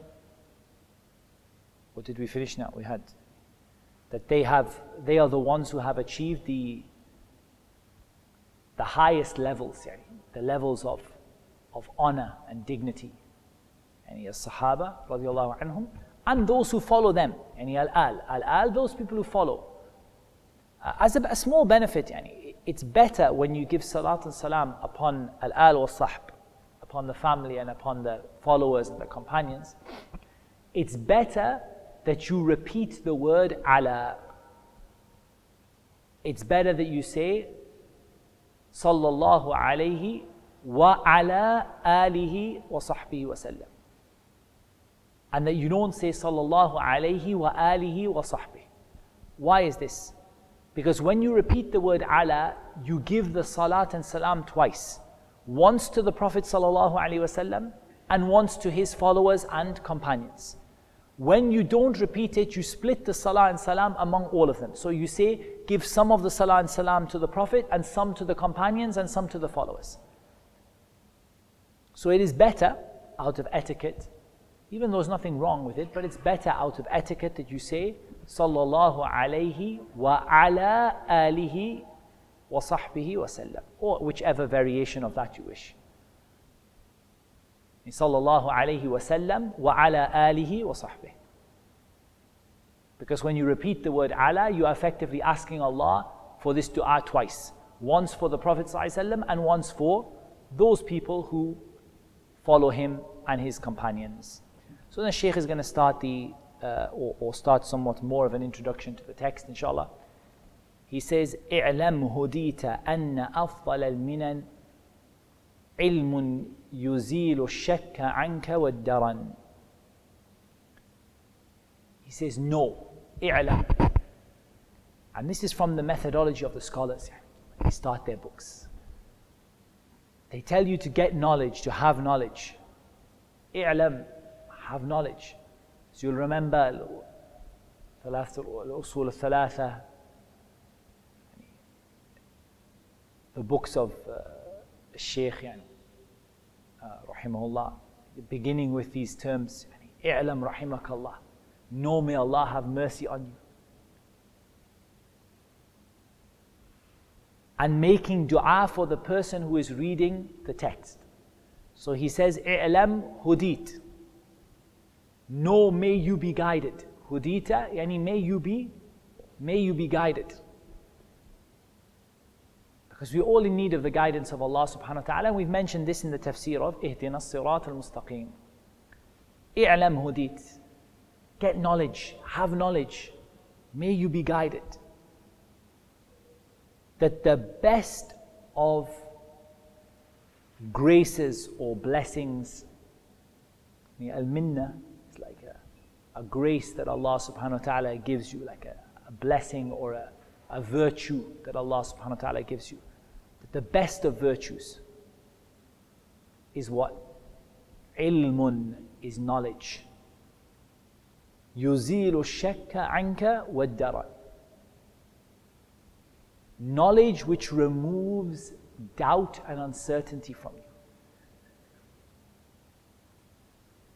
The best thing that Allah can bless you with after the religion of Islam is knowledge that allows you to remove doubt.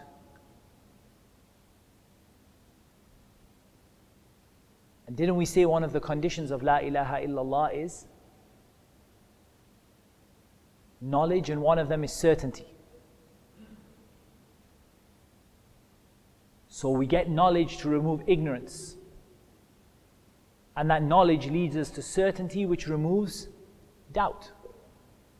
We get knowledge to remove ignorance and certainty to remove doubt.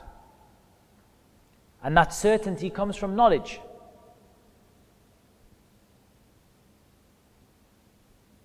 So the Shaykh is encouraging you to gain this knowledge. And he's putting this knowledge in front of you in this poem to help you to understand it and to kind of make it easy for you to get that knowledge. He continues praising this kind of knowledge and talking about the benefit of this knowledge. ويكشف الحق لذي القلوب ويوصل العبد إلى المطلوب this knowledge uncovers the truth for those who have a heart. And for those who they, they have a mind and a heart with which they can reflect upon and which, with which they think. So when they get this knowledge, what does the knowledge do to them? It uncovers the truth for them. It shows them the truth from the falsehood. And Allah Azza tells us about this in the Quran. فهدى الله الذين آمنوا لما اختلفوا فيه من الحق بإذنه Allah guides those who believe in the matters where there is a disagreement among the people of the book, the people of the scripture, or even among the Muslims. That Allah Azza wa Jal guides the people who believe to the truth by His permission.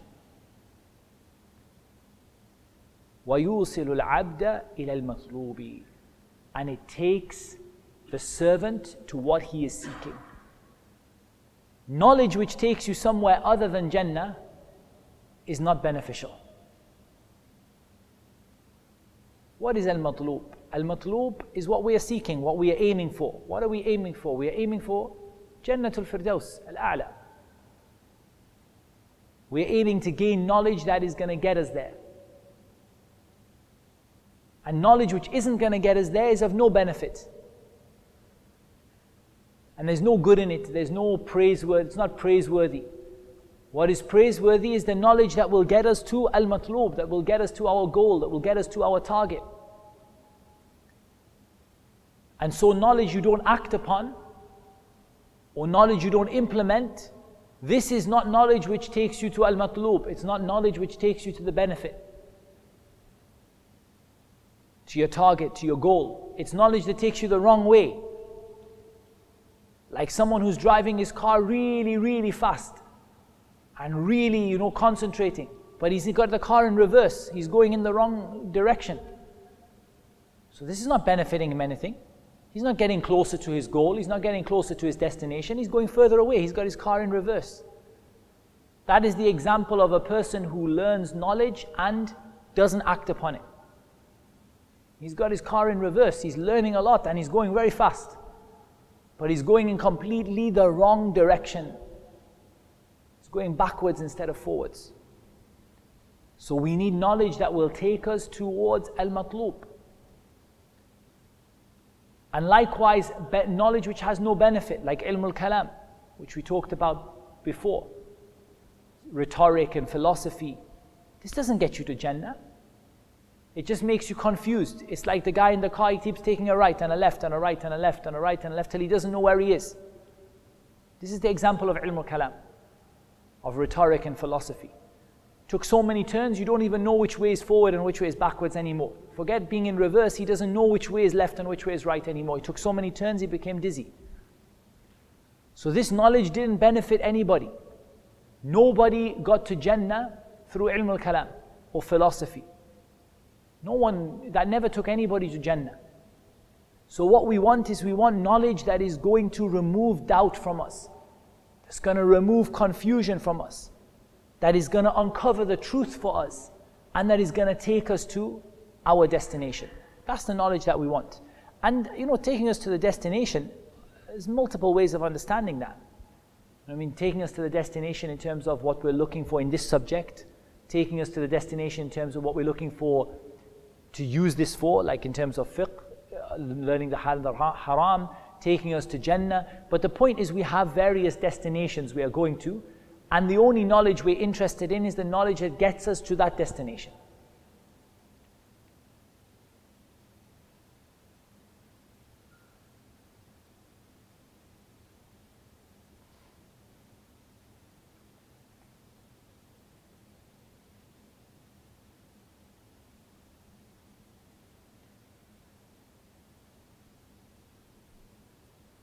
Then the Shaykh he said, and by the way, in this I'm using the Shaykh's own explanation, and the Shaykh himself wrote an explanation of the poem.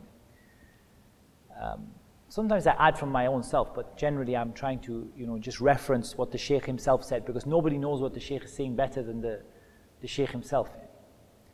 He continues and he says, فَحْرِصْ عَلَى فَهْمِكَ لِلْقَوَاعِدِ جامعة المسائل الشوارد he says, so be really keen. Fahris. He's giving you advice. Be really keen to understand the general rules, al qawa'id.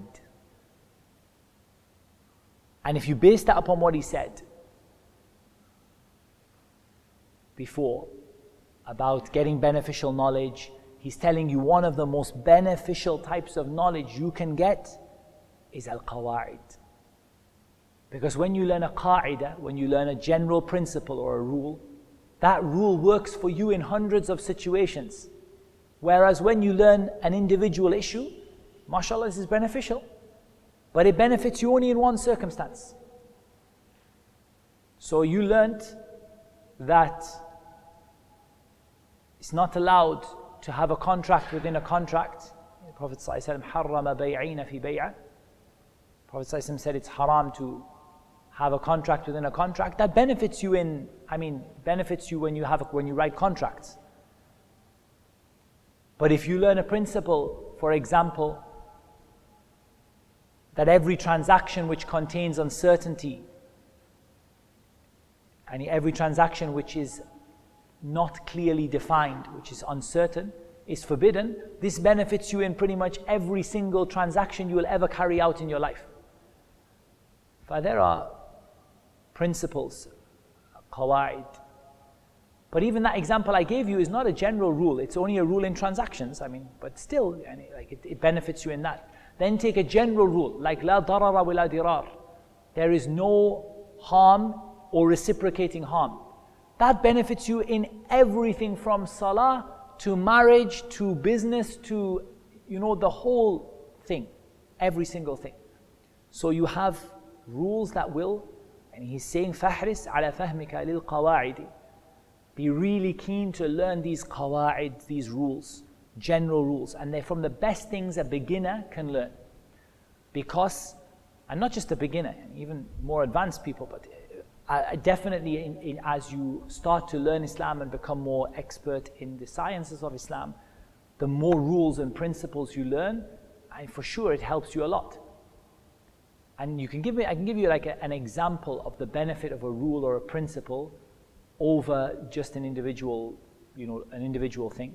If you look at, for example, tajweed, when you guys learn to recite the Quran, you imagine that you learn to recite the Quran ayah by ayah, and the Shaykh is, you know, the Shaykh is just teaching you the ayah. Until you finish reading every single ayah to the Shaykh, you can't read the Quran properly. However, if the Shaykh teaches you a rule, for example, ahkam al-mim al-sakina, the ruling of a mim with a sukoon on it. Then every time you get a mim with a sukoon on it in the whole Quran from beginning to end, you can read it properly. Does that mean we never teach by example? No, many, many times teaching by example because sometimes you give people a rule and they don't know how to do it. You tell him, okay, the rule of mim sakina is like this one, two, three, four, five. Then he reads it wrong. So, yeah, you need examples, you need application. But definitely, when kids are beginning, why is it we teach these kids ahkam al ra, ahkam al mim al sakina, ahkam al noon sakina in tajweed? Why do we teach them these rules? Because if you teach them the rules, generally they can read the, the whole Quran. Whereas if you just teach them ayah by ayah, until they've read every ayah to you, they won't know how to read the, the whole Quran, and maybe those ayat won't stick with them in their mind properly. So you combine between the two. So the Shaykh is teaching you the benefit of al qawa'id, of having general rules. And then he says, Jami'atil masail shawaridi, those rules which gather masail. Masail is the plural of mas'ala. Mas'ala is a, literally something which is asked about. Yani it's an issue, like a matter or an issue. So these rules, they are jami'ah, they gather masail together.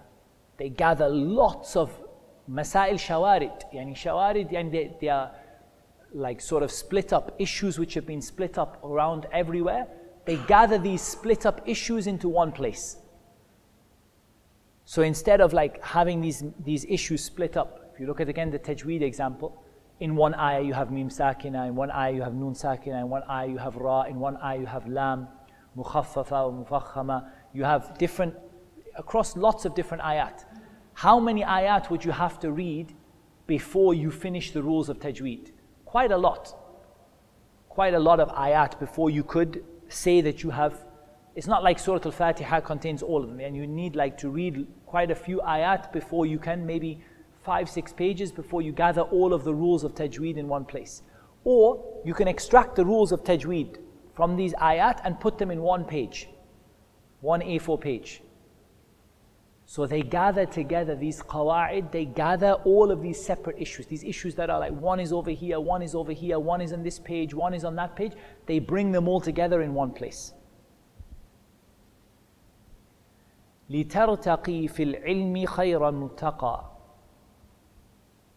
so that you can go advance in your knowledge the best kind of advancement.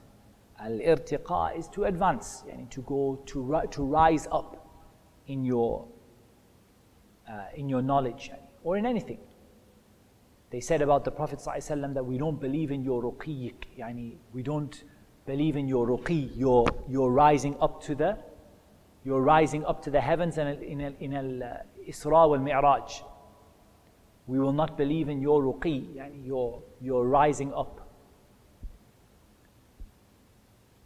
So the Shaykh he says, so that you can rise up and advance in knowledge, the best kind of advancement.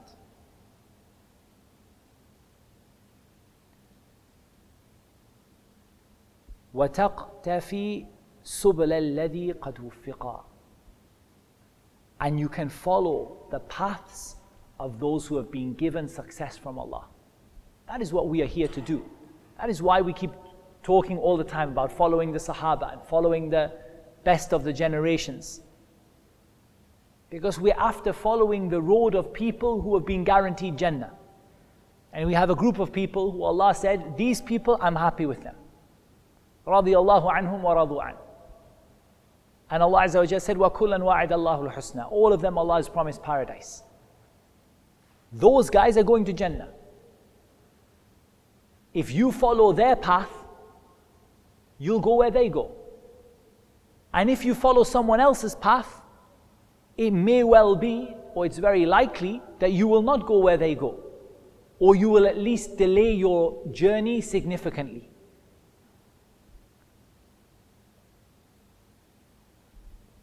ولا تتبعوا السبل فتفرق بكم عن سبيله. Don't follow all of the other paths because they will take you away from the path of Allah. You want to follow and you want to be in the shadow and in the footsteps of people who have been given the success from Allah to get Jannah. And so you want to be following the prophets, and you want to be following the truthful, and you want to be following the martyrs and the righteous, the ones who Allah subhanahu wa ta'ala said, وَحَسُنَ أُولَٰئِكَ رَفِيقًا What an excellent group of companions they are. And to be following the Sahaba who are the best example of people after the prophets and the messengers alayhim salatu The Shaykh he says, وَهَذِهِ قَوَاعِدٌ نظمتها من كتب أهل العلم قد حصلتها He said, these are rules that I have made into a poem. نظمتها يعني the meaning of uh, يعني the Sheikh has gathered them together into a poem. From the books of the people of knowledge, I got them. And I didn't get them from my head, I didn't get them from my, my own istiqra, my own reading. I went to the books of the scholars and the people of knowledge, and I gathered the rules that they mention in their books, and then I put them into a poem. And that's from the humility of the Shaykh, to be honest, because the Shaykh himself is a great, was a great, great scholar of Islam, one of the, the great scholars of his time. And yet, look what he's saying. He's saying, I didn't write this from myself. Don't give me credit for these rules. I didn't make these rules. I brought these rules from the books of the scholars. I went to the books of the scholars, I found that all of them agreed on certain rules. I got these rules and I put them into a poem. جزاهم المولى عظيم الأجر والعفو مع, غفر مع غفرانه والبر May Allah al-Mawla, al-Mawla is one of the names of Allah, may Allah al-Mawla give them the best of rewards. And he's making dua for the scholars who extracted these rules. And may Allah give them al-afu, may Allah subhanahu wa ta'ala overlook their mistakes and His ghufran, and may Allah forgive them, and al-bir.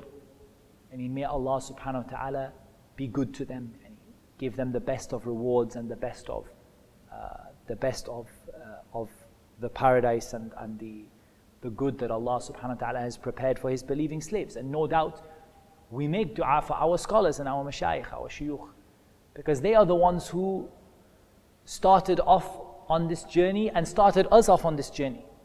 And if it were not for Allah and then for them, we would never have started on this journey. And so we and we, we make dua for them, and it's from good etiquette to make dua for the Shaykh. Uh, we make dua for and those people, and from them Al-Allama Sa'di, rahimahullah ta'ala. Because, and the minimum we can do is to say for his name, rahimahullah ta'ala, that's you know, the least we can do for him. Having put together this poem for us and having started us off on this journey and having made dua for us and having, and he done so much to put this together for us. And he himself is saying the same thing. He's saying that I am not the one who did this. I'm making dua for my scholars and my teachers who put these things together. And they would say the same until they reach who? until they reach the Sahaba and until they reach the Prophet ﷺ, who is the source of every single good in this ummah. And that is, you know, on a small point of benefit. That is why when you, you, that is why you don't need to do deeds to give them to the Prophet ﷺ. Eh, some people, you know, for example, will say, I pray a prayer, one is for me, and one of them I gift it to our Messenger wasallam. There is no need for you to gift anything to him because everything you do is gifted to him anyway. How do we know that everything you do is gifted to him anyway? Because he sallallahu wasallam told us this. He told us that the one who calls to guidance gets the reward of the people who follow that guidance, and their reward doesn't decrease in anything. So you don't lose anything out of your prayer. Who is the one who taught everyone in the Muslim ummah how to pray? The Prophet wasallam he taught his companions. And they get the lion's share of the reward as well. Like he gets the reward of all of them, And they get the reward of all of us because ultimately we didn't know Islam until they shared Islam with us, until they brought Islam to us, until they went out and gave da'wah to people. We did not know Islam. We did not know any Quran or any Sunnah or any Prophet until they came to us and told us about it. So everything that we do came also from them. And first of all from the Prophet ﷺ and then from them. So every time you pray, the person who taught you how to pray from the companions, yani meaning, for example, in the hadith of Uthman or in the hadith of, for example, uh, one of the uh, one of the companions who taught how to pray, hadith of Abu Huraira. Those people are getting the reward for every single person who acts upon that hadith until Yawm al Qiyamah. And so ultimately, every good deed that you do the Prophet ﷺ gets a copy of it, gets a, a copy of the reward given to him for his whole ummah. Because the only, re, the only way we came to guidance is through him. And likewise, collectively, the companions, although they share that reward among themselves because they didn't all teach everything, but whatever they taught, they also get the reward of all of that. So you have no need to do like when some people say, I do a qurbani for myself and a qurbani for the Prophet. The qurbani you do for yourself automatically goes to the Prophet. Automatically, yani straight away. Every single good deed that you do is automatically a copy of that reward is given to him. Because he is the one who taught you how to do it in the first place. And so on. So, inshallah, this is something to, to bear in mind. We're going to just do the first principle. We have 10 minutes left into the first principle, and I have an important or, or, a couple of important announcements to make about the essentials, inshallah, also. So, inshallah, don't leave too early, but we have 10 minutes left. I wanted to do the first, and it is the most important of all of the principles.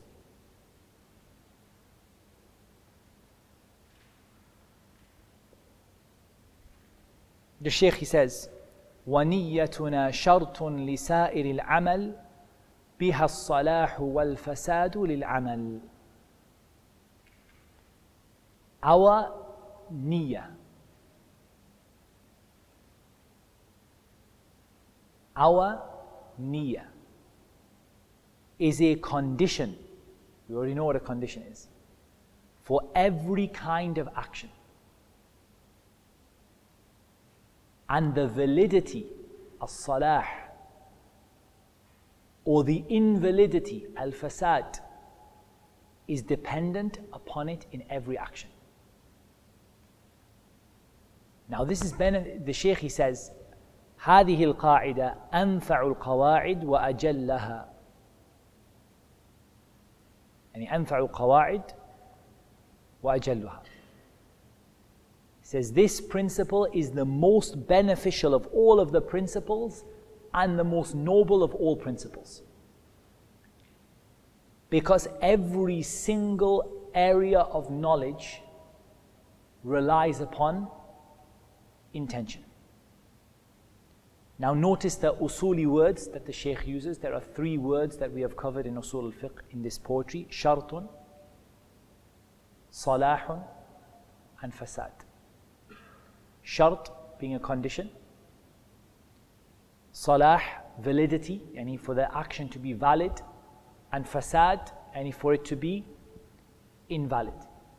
And I really want to try to encourage this to link your knowledge. You know, like when you see the word shart, double underline it and like write, okay, this is shart. Do I remember the definition? Do I remember? Like, because you're linking Islam, you know, we are studying Islam as separate pods you know, like a, a, a little bit about usul al-fiqh, a little bit about aqeedah, like we're separating them. But in, in reality, in action, Islam is not separated into usul and fiqh and aqidah and whatever. Islam is just Islam. So you need to make those ties between those different types of knowledge. You wrote, heard the word nia. Straight away, what are you thinking? Arba'in al-Nawawiyya, innama al-a'malu bin niyat wa innama li kulli imri'in ma nawa you're thinking hadith. I know a hadith on niyyah. Okay, I know a hadith on niyyah. This is talking about niyyah. I know shart. I did the definition for it. I know salah. I know fasad. I did the definition for those. I know, and you're linking the knowledge together.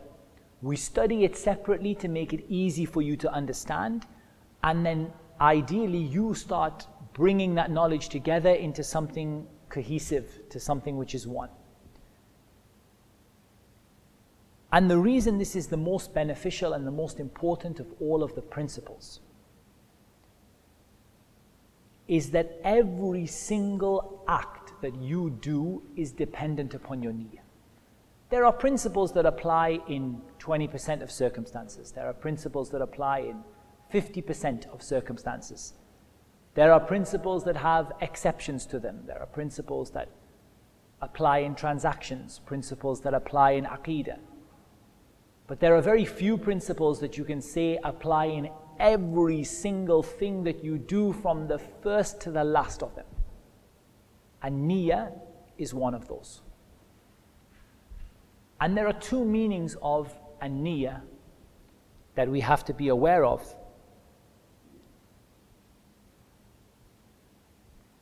To understand it properly. The first is an as relates to or as it relates to who you are doing the action for. And this is the niyyah which is referenced in the statement of Allah Azza wa Jal, وَمَا أُمِرُوا إِلَّا لِيَعْبُدُوا اللَّهَ مُخْلِصِينَ لَهُ الدِّينَ حُنَفَاءَ وَيُقِيمُوا الصَّلَاةَ وَيُؤْتُوا الزَّكَاةَ وَذَلِكَ دِينُ الْقَيِّمَةِ The niyyah which is al-ikhlas, making the religion for Allah Azza wa Jal alone and not making any partner with Him, not allowing a riya showing off, not allowing a sum'ah. Riya is when you do something to be seen, sum'ah is when you do something to be heard. Not allowing riya and sum'ah to enter into your deeds. This is a niyyah. This is a niyyah. And the second kind of niyyah is that which distinguishes the, the acts of worship from each other. So, for example, I stand in the saf here in the masjid. I face the Qibla with wudu. I say Allahu Akbar. I read Surah Al Fatiha. I do my ruku' with its conditions and my, my sujood with its conditions, and then I stand up, I pray another rak'ah, I do it again. Then I finish with the tashahhud, and I say, Assalamu alaikum wa rahmatullah, Assalamu alaikum wa rahmatullah. This prayer was, inshallah, according to the sunnah.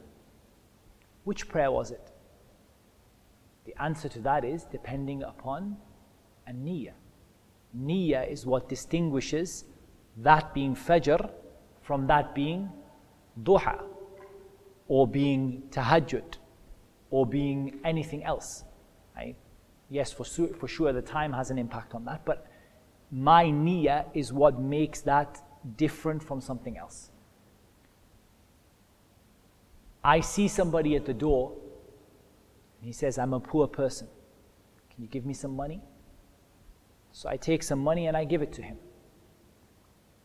First of all, my, the big portion of niyyah is did I do it for Allah, did I do it for someone else? Did I do it to show off, or did I do it so people will say I'm generous? And then the second type of niyyah was it zakah? Was it sadaqah? Was it something voluntary I was giving? Or was I giving it as zakah? Or was I giving it as an oath that I promised that the next poor person who asks me for money, I'm going to give it to him? And is what distinguishes that. The action is the same. The action is the same.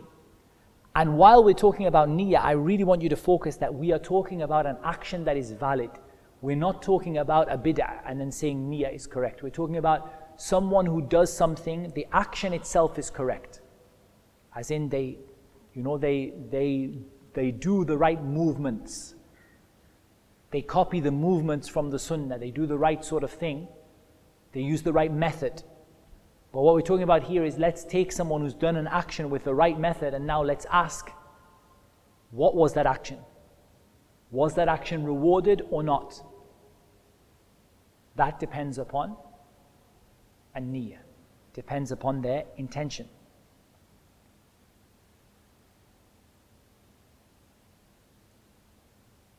And the Shaykh he says, this enters into every single kind of knowledge. He said, so the validity of the actions you do with your body and the actions you do with your wealth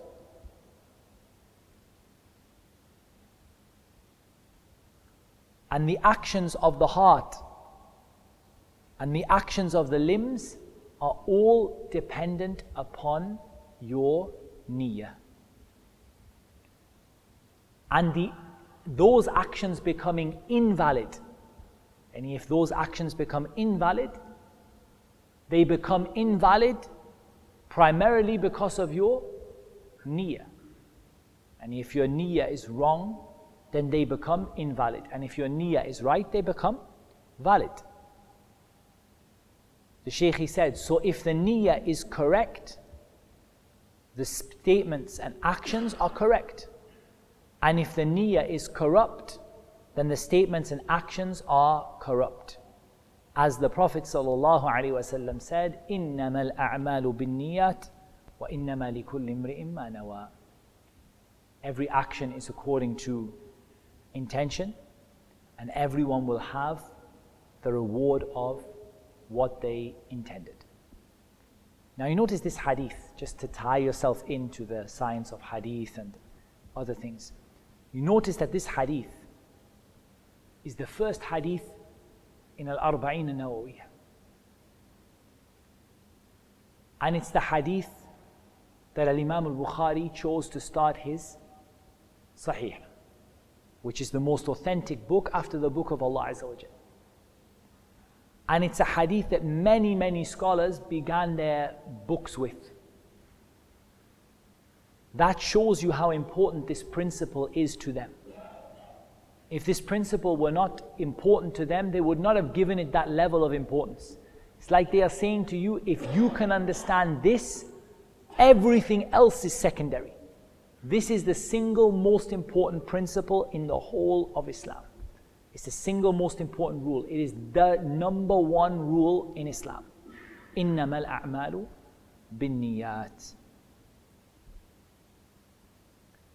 The Sheikh says, a niyyah has two levels. The first of which is distinguishing a habit from an act of worship. The first of which is distinguishing a habit from an act of worship. Now, if you want to link this to what I said before, I, this is different to what I said before. I said there are two types of niyyah. One is ikhlas, and one is distinguishing things. Now, the Shaykh is talking only about within distinguishing things, there are two levels of distinguishing things. So put the niyyah, which is ikhlas, which is tawheed, aside for a second and focus on the niyyah, which is the, the niyyah of, of fiqh, you know, the niyyah of what makes dhuhr and asr, what makes, you know, what makes the difference between qiyam al-layl and, for example, witr or something like that. What's the difference between sadaqah and zakah? The Sheikh said there are two levels to this. At a basic level, you distinguish habits from worship. So, for example, if I'm not eating anything because I'm on a diet, that's not the same as me not eating anything because I'm fasting. People fast for medical reasons, people fast for health reasons, people fast to lose weight, people fast for, you know, all sorts of reasons to show solidarity with the poor or whatever. None of that is considered to be Sawm in Islam. That might be a, a benefit of Sawm, it might be like a side benefit of Sawm, but it's not Sawm in Islam. That's just called fasting or not eating. Someone doesn't eat because they're poor, they can't afford food. It's not the same as a person who fasts a Sawm, a Siyam, the Siyam which brings you near to Allah subhanahu wa ta'ala. They may do the exact same actions. There's a poor guy living in a drought. He didn't drink any water, he didn't eat any food. He didn't inhale anything or swallow anything. From Fajr until Maghrib. But if you ask him why, he says to you, Allah, there's a drought, we don't have any water, we don't have any food. So we ration our food and we, we just drink a little bit of water at night with what little we have. And, uh, you know, we don't eat any food during the day. This person did all of the actions of Sawm, but they didn't do any Sawm. So the first thing that Niyyah does is distinguish al-ada min al-ibadah. Habits from worship. How many times, I don't know about, it happens to me, I don't know if it happens to you, but when I wash my hands and I only want to wash my hands, I have a habit of making wudu. It's just a habit, you know, like I'm washing my hands and then I'll wash my mouth and then I'll wash my face and I'm thinking, oh, okay, I started making wudu. This is not wudu. And I cannot complete it as wudu. I, if I want to make wudu, I have to begin from the beginning because I didn't intend to make wudu. I just got a habit of robotically every time I wash my hands, I automatically start washing my mouth and then I start washing my face because it's like, it's habit. What makes the difference between a person making wudu and a person who is just wants to cool down? And so they wash their face and their arms in the right order and then they wash their feet. When you ask them, they say, Well, I was really hot. I wanted to cool down. Niyyah is what makes the difference between al-ada and al-ibadah. Between a habit or a, or a, a regular action and between an act of worship. And the second is the second level of distinguishing is distinguishing some actions from others. Meaning, distinguishing dhuhr from asr. And time is not enough because dhuhr, I could pray asr at dhuhr time. I could join between them. The Prophet joined sometimes between dhuhr and asr. If there was a need, maybe I prayed dhuhr in a jama'ah and then I came to the masjid and they were praying dhuhr. So I joined dhuhr. Am I praying dhuhr or I'm praying nawafil? I'm praying nawafil. I'm praying, I'm praying behind the imam who is praying dhuhr, but my intention is that I'm praying a, a voluntary prayer because I already prayed dhuhr. Like the one who prayed asr, joining dhuhr and asr, and then he finished his job before, before the jama'ah, before the asr jama'ah started. So he comes to the masjid and he prays asr with the jama'ah even though he already prayed asr before. So this person what distinguishes asr from voluntary, from this, from dhuhr, from the actions are the same. Maybe even the time is the same. Maybe even the jama'ah is the same. But the niyyah distinguishes one from the other. And the Shaykh said, from the types of niyyah or the levels of niyyah is al ikhlas, as we said sincerity for Allah subhanahu wa ta'ala. I personally think the easiest way to understand it is that there are two types of niyyah sincerity for Allah and distinguishing between things. And then distinguishing between things can be broken into two types, which is distinguishing between habits and worship, and then on a higher level, distinguishing between, or on a more, more detailed level, distinguishing between different types of worship which appear to be the same. Sadaqah and zakah look exactly the same. You take some money, you give some money, the money goes to the poor person, that they all look the same. But what makes it zakah? Your niyyah. What makes it sadaqah? Your niyyah.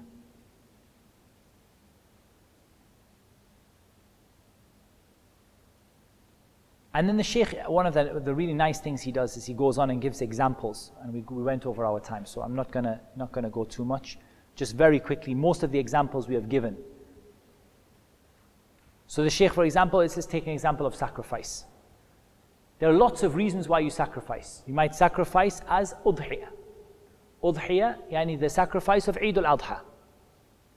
You might sacrifice as a hadi. So the people on Hajj who do Hajj tamattu' or they, uh, they do Qiran, those people sacrifice an animal on the 10th day of the Hijjah. And that animal is not an udhiyah. It's not what Eid al Adha is named after. Eid al-Adha is named after the animal that is killed one per household or more in order to give to the poor people. The Hajj is a hadi. It's the same animal in the same place, in the same location, in the same thing. The only thing that makes that animal different from the other animal is that one of them belongs to a Hajji who is making Hajj tamattu, and one of them belongs to someone living in Makkah who is making Udhiyah. Then you have someone who made a mistake in the Hajj. For example, he killed, uh, uh, he killed an animal, he, killed a, he hunted an animal from the land animals. He also brings his animal on the same day, in the same place, and does exactly the same thing. Then you have someone who made a promise on the day of Eid al Adha, Billahi, I will sacrifice a camel. That camel is there too, the fourth camel, and it's still, they're all there together, or the fourth sheep, or the fourth uh, any ram, or whatever it is. And they're all standing there together. The only thing that makes those different from one another is a niyyah. And so on. And there are many, many examples. In fact, the Sheikh said that every single act of worship is an example for this rule. There is no act of worship except that this is an example for this rule. There are some issues that we will uh, deal with regarding niyyah, but I just want to mention one before we finish up, and then we have a quick course announcement, and that's it, inshallah. Um, before we finish up, in general, niyyah is best understood as an awareness of what you are doing. Some people think that niyyah is something you have to say. So you see them, they stand in the saf, they say, Allahumma inni nawaitu arba raka'atin khalfa hadha al-imam. Oh Allah, I made intention for four rak'ah behind this imam. Salat al-dhuhr. Uridu bihi wajhak. I want to get you to see your face in Jannah. And I'm following this imam.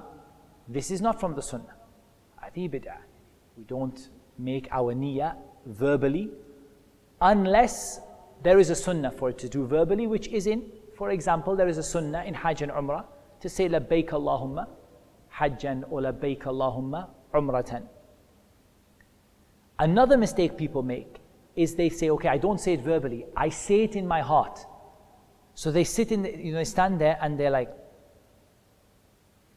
Allahumma inni and the same thing, but they're just doing it in their heart.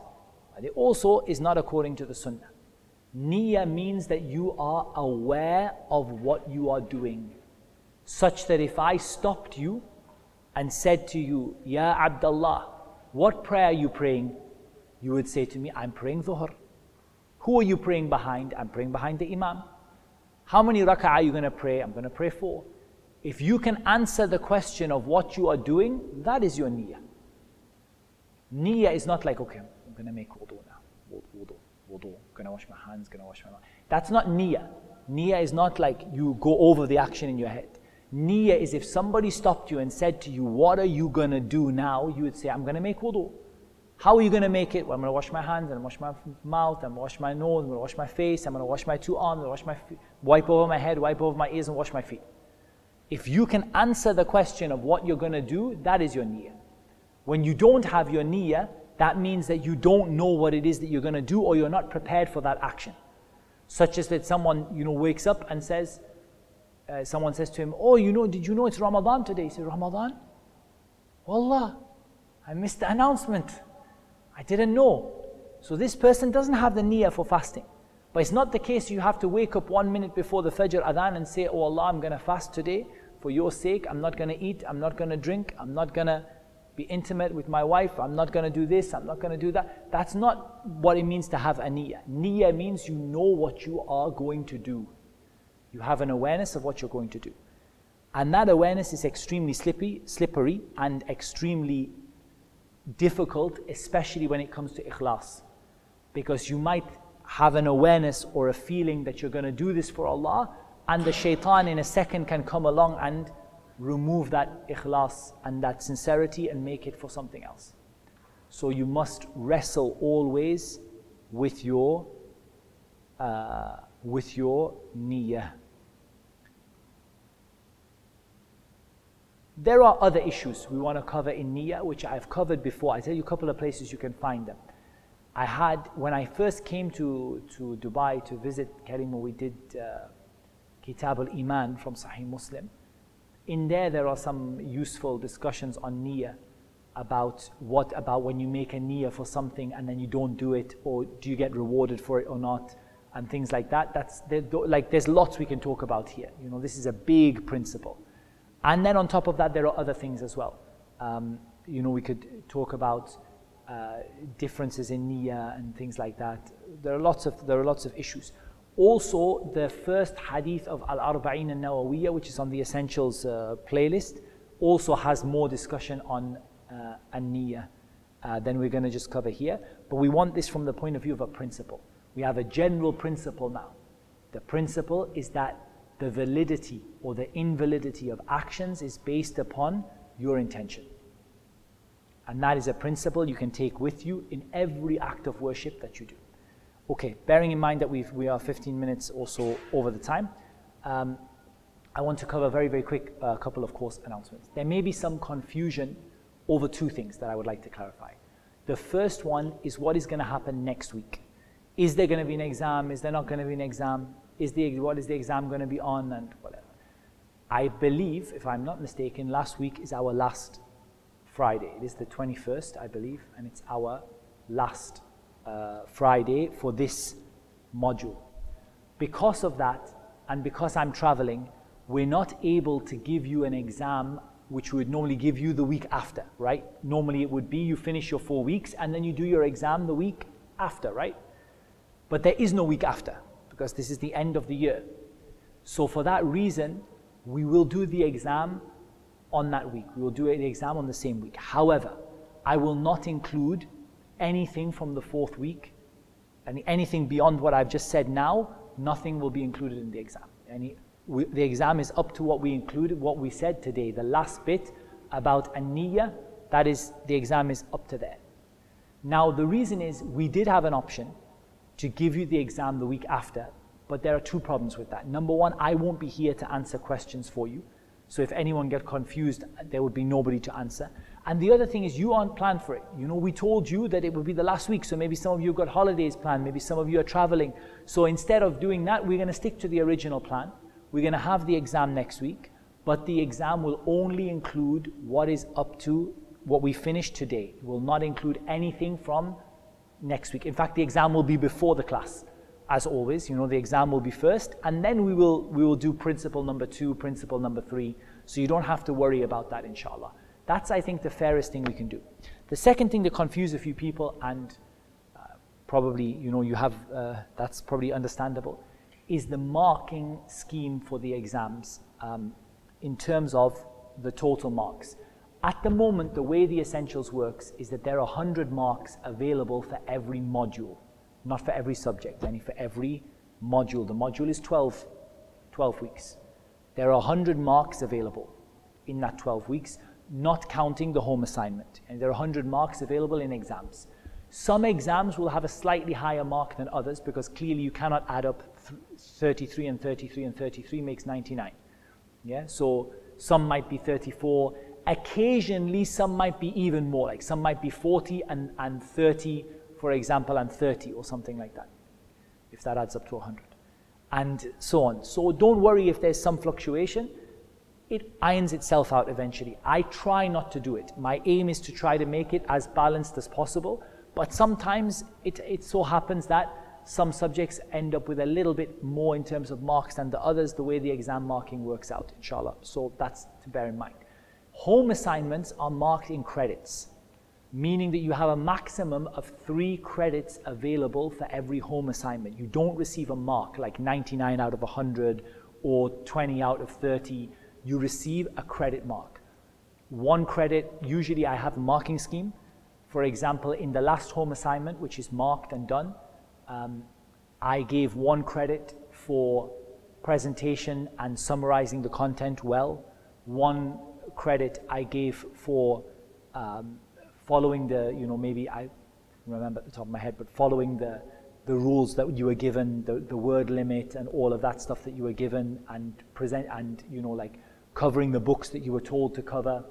And for one, the quality of the argument that you presented, the, the maybe the, the proofs or whatever, you would get one credit for each. So if you did it perfectly well and you handed it in on time, you would get three credits.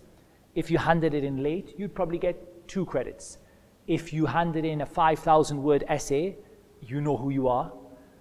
Yes, some people did do that. When I asked you for 700 words, you will not get three credits. You would get, for example, two credits.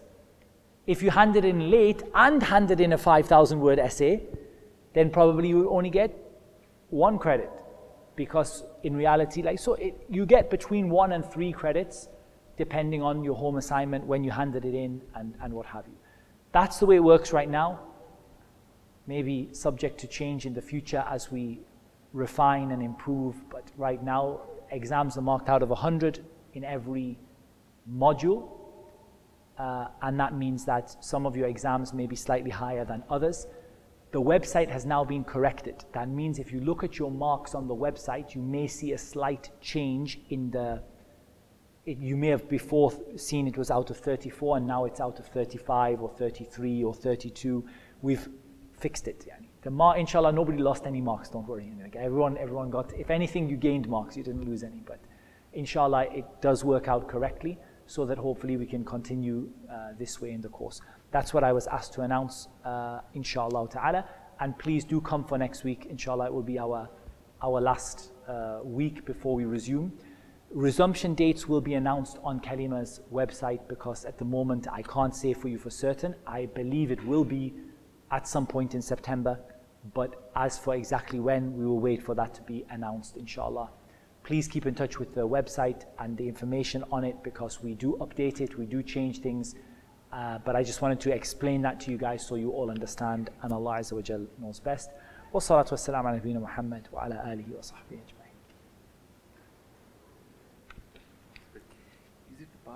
mark is only for each module or each exam now? For example, if it are three exams, so how will That is a good question. I don't know the answer to that question. Uh, I would have to consult with the guys who are taking care of the examinations.